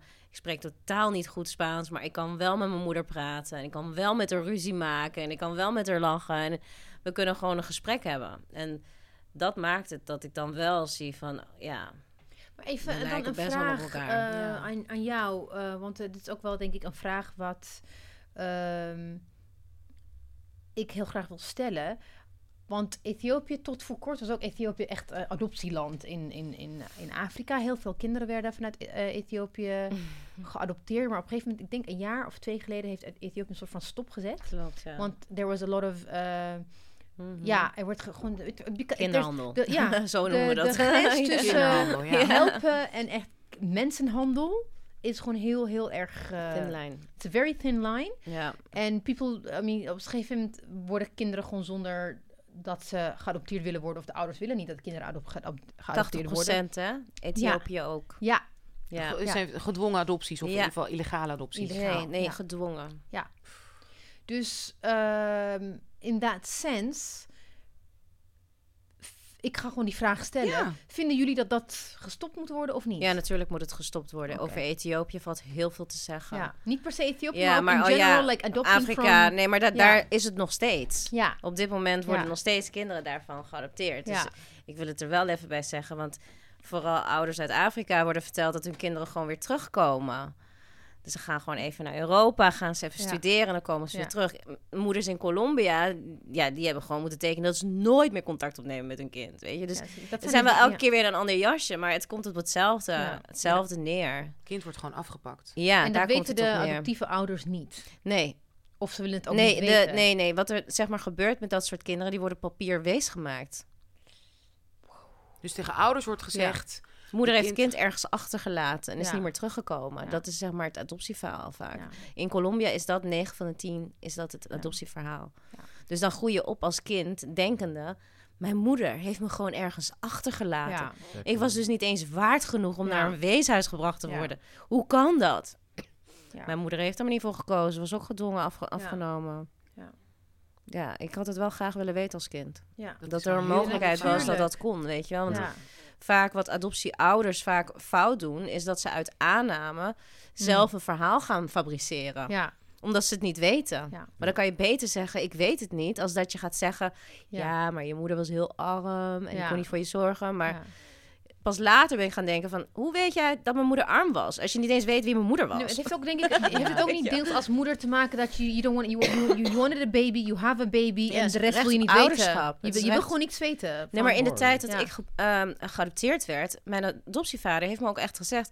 vanuit Den Haag werd hem ook geadviseerd om gewoon nooit meer over Colombia te hebben, mijn naam te veranderen en gewoon, weet je, het bestaat niet meer. Ja, en hij zegt van, als, als ze dat uit Den Haag aan mij wordt geadviseerd, zij horen het dat toch te weten. Ja. Waarom ga ik dan daaraan twijfelen? Precies, Achteraf denk je van, hallo, waar zat je met je hoofd? Je kan toch niet zomaar een naam van een kind veranderen? En dan denken dat dat gewoon normaal is en dat het kind niet in de war raakt, weet je. Want ik was gewoon, ik was een persoon. Ik had gewoon een naam. Hoe oud was je toen je geadopteerd Bijna drie. Ja, dus ja, je had een naam. Dan weet je echt wel wie, wat je naam is, hoor. Ja. En Manju, hoe, wat vind jij, ik ga het ook gewoon vragen, zijn jullie inderdaad tegen interculturele adoptie? Wat vinden jullie van het adopteren van kinderen van kleur, een bepaalde cultuur, achtergrond, bij, door witte ouders? Ja, ik ben er principieel nog steeds niet echt op tegen. Ehm, maar ja, de, de, de illegale adoptie is nog steeds zo heftig. Uh, nee, maar de, laten we even naar de interculturele kant kijken. Want hoe, stel dat alles goed gaat, stel dat het gaat legaal en het staat, uh, je wel, het, is ook grotendeels het is nu vrijwillig, uh, bijvoorbeeld. Precies. Mhm. En kinderen met een fysieke handicap bijvoorbeeld, die, die worden nu gestimuleerd om geadopteerd te worden. Dus als dat allemaal goed gaat, dan zou ik zeggen, ja, probeer het en, en, en geef zoveel mogelijk van die cultuur mee. En dan steun ik het uh, volledig. Ja, dus je denkt niet dat het problematisch is voor een kind van kleur om op te groeien, inderdaad, in Oost-Groningen, in, in een hele witte omgeving. problematisch. Ja, natuurlijk. Natuurlijk. Ik zou het, ja, als je in Noord-Groningen woont en je gaat een. een het is geen ideale situatie. Een ideale situatie is dat je gewoon in je eigen cultuur kan opgroeien. Precies. Dus ja, ik, ik ben gewoon pertinent tegen adoptie. Ik ben er gewoon hmm. helemaal tegen. Ik, ik, ik ben wel voor maatwerk. En, wat en adoptie is eigenlijk, uh, als je bijvoorbeeld kijkt naar Marokkanen, hun geloof staat niet toe dat je kan adopteren. Hmm. Zij doen alleen maar aan pleegzorg. Waarom? Omdat ze vinden dat de naam van het kind mag nooit afge... Dat is van dat kind. Ja. Dus zij respecteren geen, enorm de afkomst van het kind. En daar heb, dat spreekt mij veel meer. Dus hmm. eigenlijk zou adoptie alleen maar binnen een gezin moeten kunnen plaatsvinden. Hmm. Weet je, ik heb een vriendin en die heeft haar nichtje geadopteerd. Omdat haar moeder niet meer voor haar kon zorgen. Dat is gewoon hier in Nederland. Hmm. daar ben ik voor. Weet je, dat het, want het, een kind bestaat niet alleen maar uit een vader en een moeder. Er zijn een heel, heel familie hangt daaraan vast. En dus daar, moet, daar zou naar gekeken moeten worden. Ja, ja. dus ook wat ik heb gedaan, hè, want ik ben ja. ook adoptiemoeder, in principe ben je daar tegen. Ja, ja ik ben er wel tegen. Uh, ook omdat, zeg maar, ehm, als je een kind bijvoorbeeld uit uh, Amerika adopteert, dan heb ik zoiets van: wat is de reden dat je dat uit Amerika adopteert? Amerika is een van de rijkste landen van de wereld. En uh, Amerikanen gaan helemaal naar Afrika om zwarte kindjes te adopteren. en die zwarte kindjes die komen hier. Dus dan heb ik zoiets van: wat is de reden dat die kinderen worden geadopteerd? Is het zeg maar om het systeem te helpen, om die kinderen te helpen? Wat is de reden? Weet je, als je echt een kind wil helpen, dan moet je teruggaan naar het land waar het kind vandaan komt. Dan moet je gaan kijken wie die ouders zijn en kijken wie kwetsbare families zijn. En dan die families helpen, zodat die families de kans krijgen om gewoon hmm. voor hun kinderen te kunnen zorgen. Dus daar moet aan gewerkt worden. Je moet niet aan adoptie Ja, dat, dat het kinderwens... Adoptie is omdat je een kinderwens hebt. Ja. Had je eigen, je eigen kinderwens. Ja, die kinderwens neemt dus de overhand van any moral... Uh, how do you say it? Ik ben ook gewoon moeder geworden uit een egoïstische daad. En als ik dat durf te zeggen, dan is het helemaal niet raar als adoptieouder om dat ook toe te kunnen geven. Ik, ik geef het ook maar heel veel adoptieouders kunnen dat niet. Die vinden echt dat ze iets goeds hebben gedaan. Ik geef mezelf, natuurlijk heb ik ook een beetje het excuus van... Um, mijn zoon krijgt hier van beter, ja. Mhm. tussen aanhalingstekens beter leven. Maar ja, hij was ook tien toen we voor het eerst teruggingen. Hij was ook drie toen wij adopteerden. En toen hij tien was, gingen we terug naar, naar Suriname. Voor het eerst, ja. En hij... Ja, ik zag hem daar zo emotioneel ook opbloeien en thuis voelen dat ik ook, ja, ik kreeg echt tranen van, dat ik ook twijfel van, heb ik, weet je? Ja. Did I do the right thing? Oh. Did I do the right thing? Tuurlijk. Nou, kijk, ik denk wel dat het belangrijkste is dat je erkent waar je kind vandaan komt. Nee, absoluut. Hij zei ook dat tegen je, mij... Dat je dus niet schaamt van waar je vandaan komt. Nee, absoluut niet. Hij zei ook tegen mij, ik denk als ik 18 ben dat ik gewoon weer naar Suriname ga. En toen zei ik ook van, hé, hey, dat, dat begrijp ik helemaal. Ja, mensen zeggen ook wel eens van, maar de sociale voorzieningen in, in Nederland, weet je wel is dat niet goed genoeg? Nee, het weegt niet op tegen Nee. mijn geluk. Nee. Ja. Ik hoef al die sociale voorzieningen niet te hebben als ik niet gelukkig ben. ja. Emotionele stabiliteit. Want Ja. je doet natuurlijk een kind wel wat aan door gewoon de hele Ja. fundatie weg Ja, te haal halen. Maar toch ben jij nog weg. steeds voor. Ja, Waarom ben jij dan voor? omdat ik, Troost mij. Ja, omdat ik denk, omdat ik denk ik dat wil, maar ik kan niet Nee, bij. nee, nee, nee. in de, in de, in, zeg maar, aan zich, weet je wel, er zit 99% is gewoon echt shit en ik raad het af.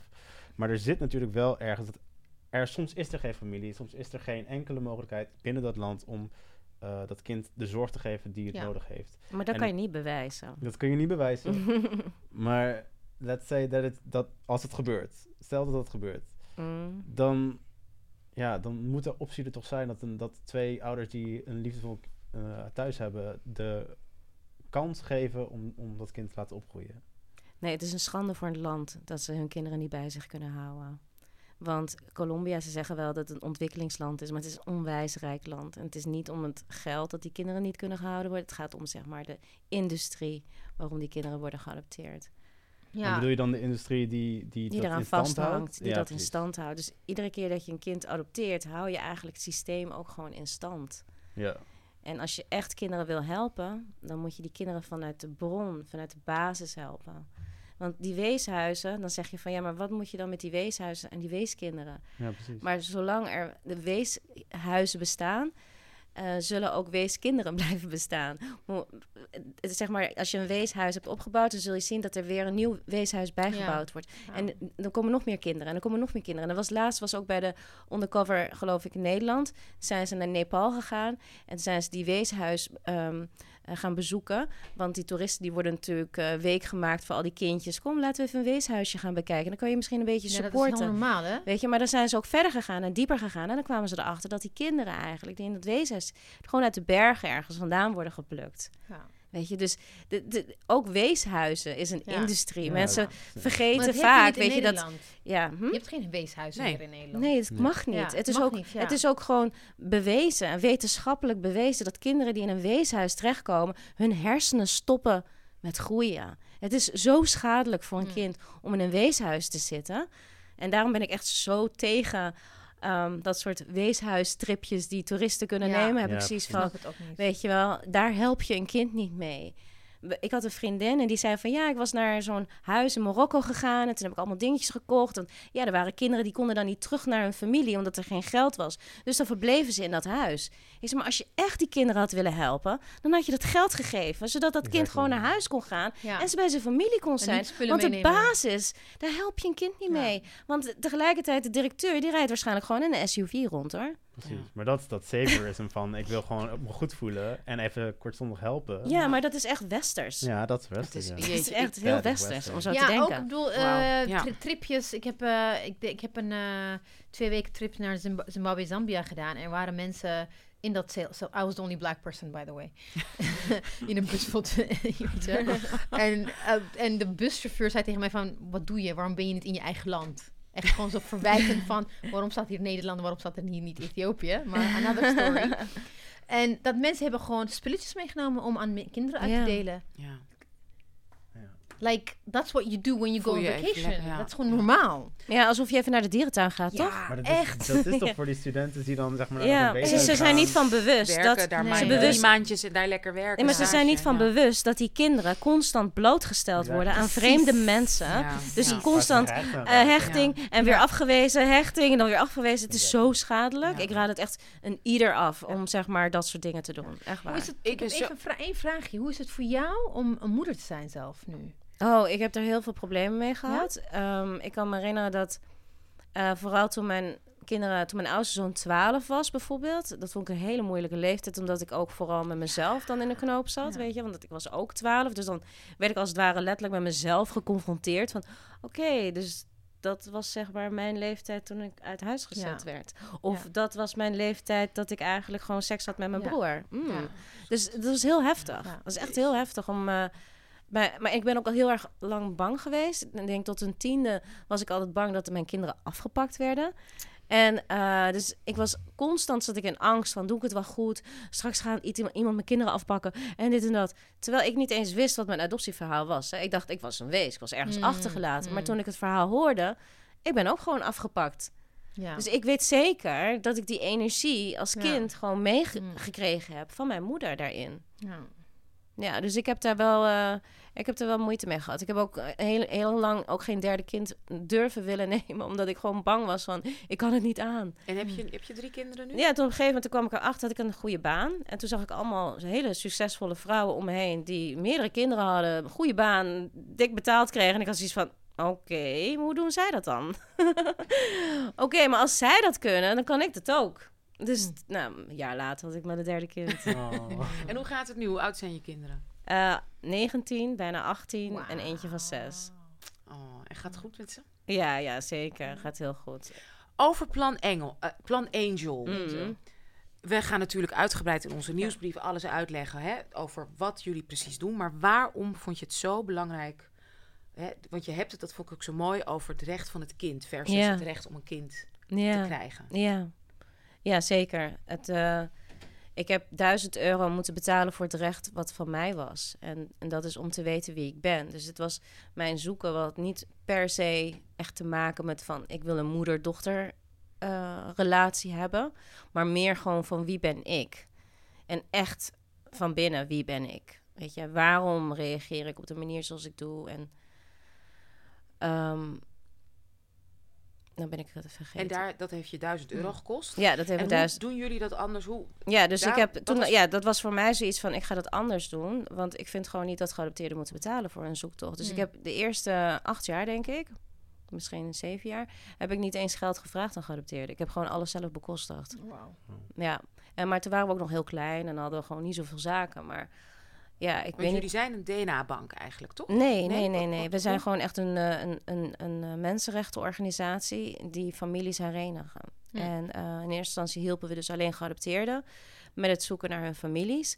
En in 2016 hebben we de deuren geopend voor de families.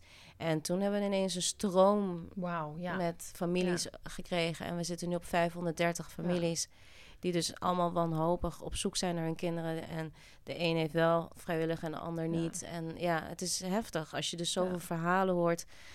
En ehm, het DNA is eigenlijk tot stand gekomen vanuit de geadopteerde positie. Omdat er gewoon heel veel geadopteerden zijn. Waaronder ik. Ik dacht dat in eerste instantie. Ik heb geen papieren, ik heb geen gegevens. Hoe ga ik mijn familie mm. vinden? En er zijn geadopteerden die van alles al geprobeerd hebben en nog steeds geen naam hebben. Mm. Hoe ga je die kunnen helpen? Die gaan dus nooit hun familie kunnen vinden. Hmm. En toen dacht ik van nou, om die groep het beste te kunnen helpen, moet je dus een DNA project opzetten. En uh, toen ben ik gaan rondkijken. Toen zag ik dus dat er een Amerika verschillende Amerikaanse DNA-banken. Nou, er is er eentje, FTDNA. Daar zaten al honderden Colombiaanse geadopteerden op. En er was een andere geadopteerde was daar al mee bezig. En ik zeg van, nou, leuk dat jullie allemaal met z'n daarop zitten. En nu? Hoe gaan we jullie matchen dan? Dus ja, jullie kunnen met elkaar gematcht. Ja, die geadopteerden, weet je, die zaten allemaal daarop. In de hoop met zoeken. Maar ik had zoiets van, ja, nu zitten we jullie allemaal op die bank. Maar dat gaat je niet helpen. Hoe ga je dat oplossen? Ja, dan gaan we de families die al gevonden zijn, die gaan we dan erop zetten. Ik zeg, waarom zouden ze dat willen doen? Dus toen zei ik, het enige wat dan helpt, is dus het geld gaan regelen, die DNA-kits gaan regelen, die families gaan regelen. En in dezelfde DNA-bank te gaan zetten, waar al die bestaande, weet je, ja. kinderen al zijn. Dus jij bent naar, jij gaat, dus jouw werk bestaat er ook uit, gewoon naar Colombia gaan. Ja. En mensen testen. testen. Ouders, familieleden die op zoek zijn naar. Ja, dus we houden dan zeg maar DNA-meetings. Ik ben um, afgelopen paar jaar ben ik dus twee keer per jaar naar Colombia gegaan en hebben we dus ja, ik heb volgens mij in één week uh, vier grote steden bezocht. En dan in één keer test je gewoon 50 families. Wauw. En hoeveel? Dus je hebt nu 530? Nee, niet getest. Nee, jammer genoeg niet. Nee, dus... maar, we zitten denk ik op de bijna 300 nu. Okay. Wauw. Ja. En zijn er al mooie matches geweest? Er zijn wel matches. Er is één hele mooie match. En dat is van een jongen die uh, die zich had aangemeld uh, bij Plan Angel. En uh, ik zag zijn gegevens en toen, ja, ik herken meteen al of het om een illegale adoptie gaat. Dat zie ik echt meteen.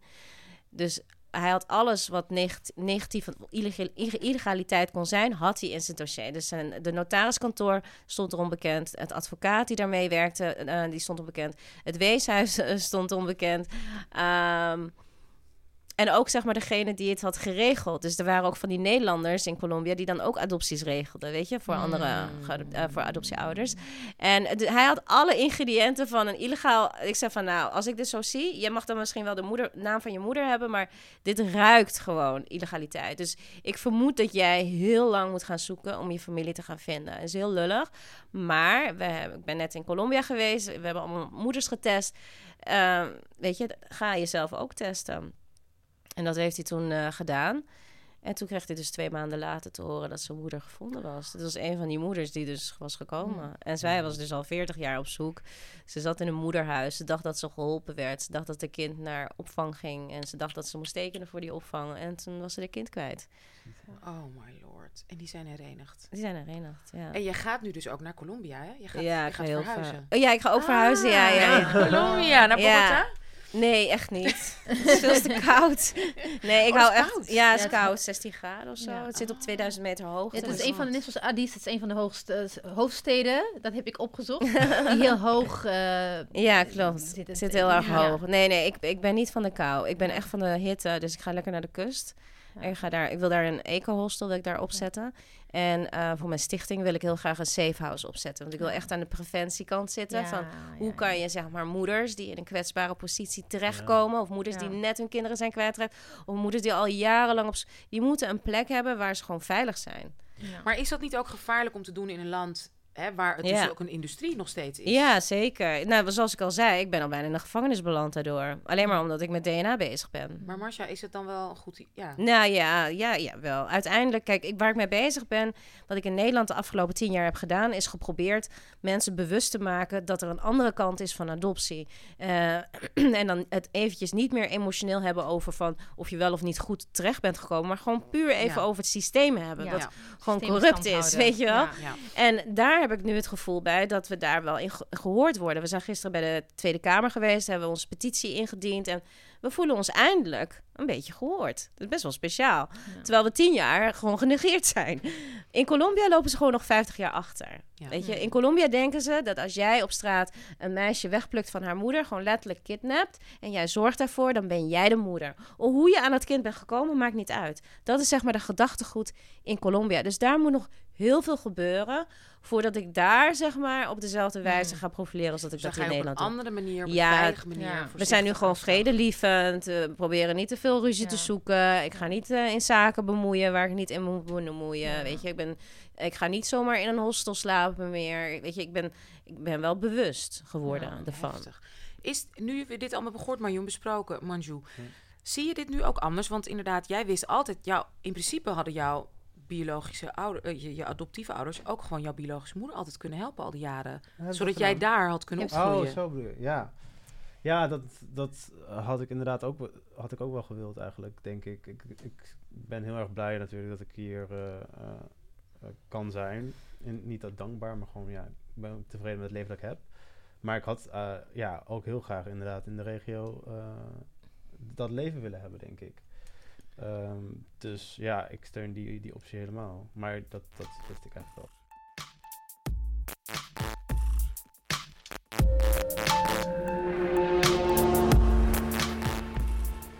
We gaan, nu weer, we gaan nu naar de DDD's. Dat zijn de dansen, drinken, Wat een overgang. Ja. Maar misschien Mag ik dit nog- zo Ja. sausen Maar en huilen. kan ik, eh, eh, op een good term eindigen. Want zeg maar, het is de reden dat ik dat, dat gevoel heb van ik had graag in, in Sri Lanka op willen wonen, is omdat ik die optie niet heb. Weet je wel. Dat, die, Ja. die keuze is je ontnomen als je Ja. gaat ja, maar dat is precies waar Marcia het over heeft. Precies, ja. ja. Precies, dus die keuze had ik graag willen hebben. Maar dat betekent niet dat ik, dat ik hier niet eh, gelukkig kan zijn of geluk Nee. kan hebben. Ja, Ja, ik, heb, ik geloof wel heel erg in losbestemming hoor. Dus ik heb niet Ja. zoiets van ik had niet geadopteerd Ja. moeten zijn. Dit is het leven wat ik moest leiden, Ja. blijkbaar. Maar ik heb wel heel duidelijk de drang dat ik zoiets heb van... ik ga gewoon weer terug. Ik heb mijn doelen bereikt. Ik heb mijn huis gekocht. Ik heb een goede baan gehad. Ik heb een man, kinderen, alles. Nu ben ik klaar. Nu ga ik gewoon lekker terug. Eh.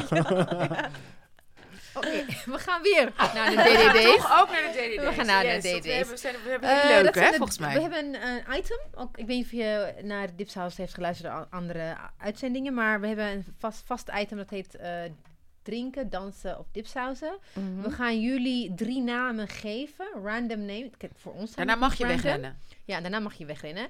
En dan moet je zeggen wat je gaat doen met wie. Dus of ga, ga je dansen, drinken of dipsausen met deze drie namen. Mhm. Ik begin met Manju, Want die moet weg. die moet weg. En dipsausen is onze vriendschapsapp. Dus heel veel met elkaar appen, kletsen, foto's sturen, random berichtjes, dronken Mhm. berichtjes vanuit een concert, eh, een tas die je hebt gekocht, een ruzie met je partner, gewoon alles. Ja, dat.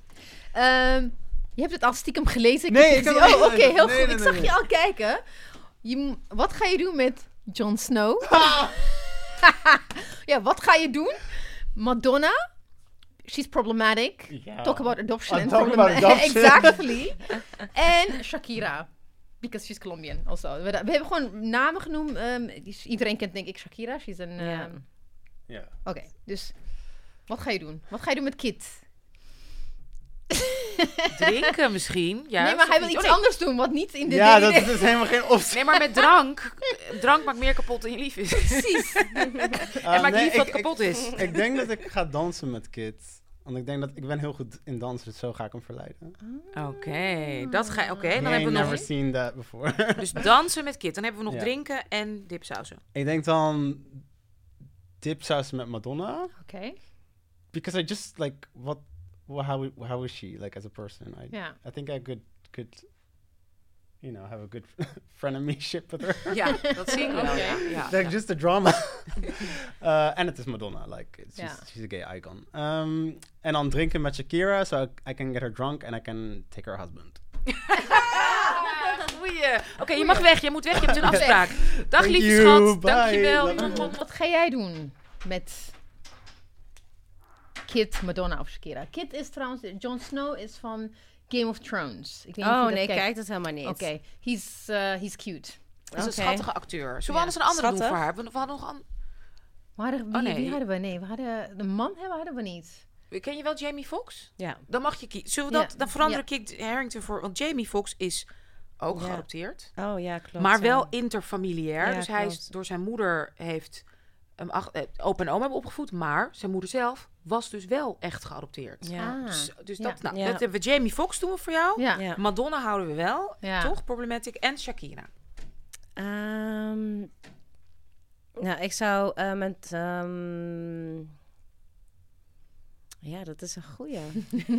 Zal ik eerst met mijn makkelijkste beginnen, bij Ja. Shakira? Ik zou met Shakira, daar zou ik echt een vriendschap willen hebben, denk ik. En Ga waarom? je dipsausen? Ja, ga je dipsausen. En waarom? Wat, wat spreekt je aan?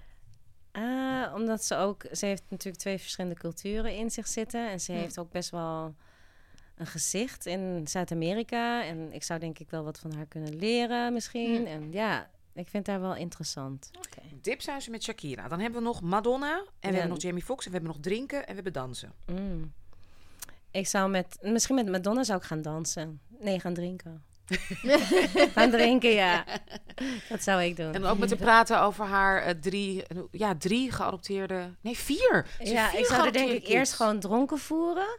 En dan zou ik zeg maar Dan ben je het die... eh, verhaal van adoptie vertellen aan haar. Ja. Want heel veel mensen weten het niet. Dus dan ja, kan ze soms wel een koude douche kan ik mensen Ja. geven. Dus dan zou ik dat denk ik doen. Ja. En eh, Jamie Foxx, ja, daar zou ik gewoon mee eh, gaan dansen en uitgaan, denk ik. Ja. Hij ziet er wel goed uit. Ja, absoluut. Nou, dat vinden zijn we Ja. het mee eens. hè? Ja, ja. eens, ja. Dat was dus alweer aflevering 30. Nee, 29 of 30? Is Dit het is 30, ja. Het is 30. 30 Oh my goodness. podcasts hebben we al gemaakt. Wauw. Los van de Ja, bonusafleveringen. lo- ja, het gaat echt goed, man. Oké, sorry. Self-love. dat, dat was dus alweer eh aflevering 30. Dank je, lieve Manju, die al weg is. En Marcia Engel. Mhm. Dank Anne Jansen van eh Dag Nacht Media. En dank, lieve luisteraars. En tot over twee weken. Twee weken.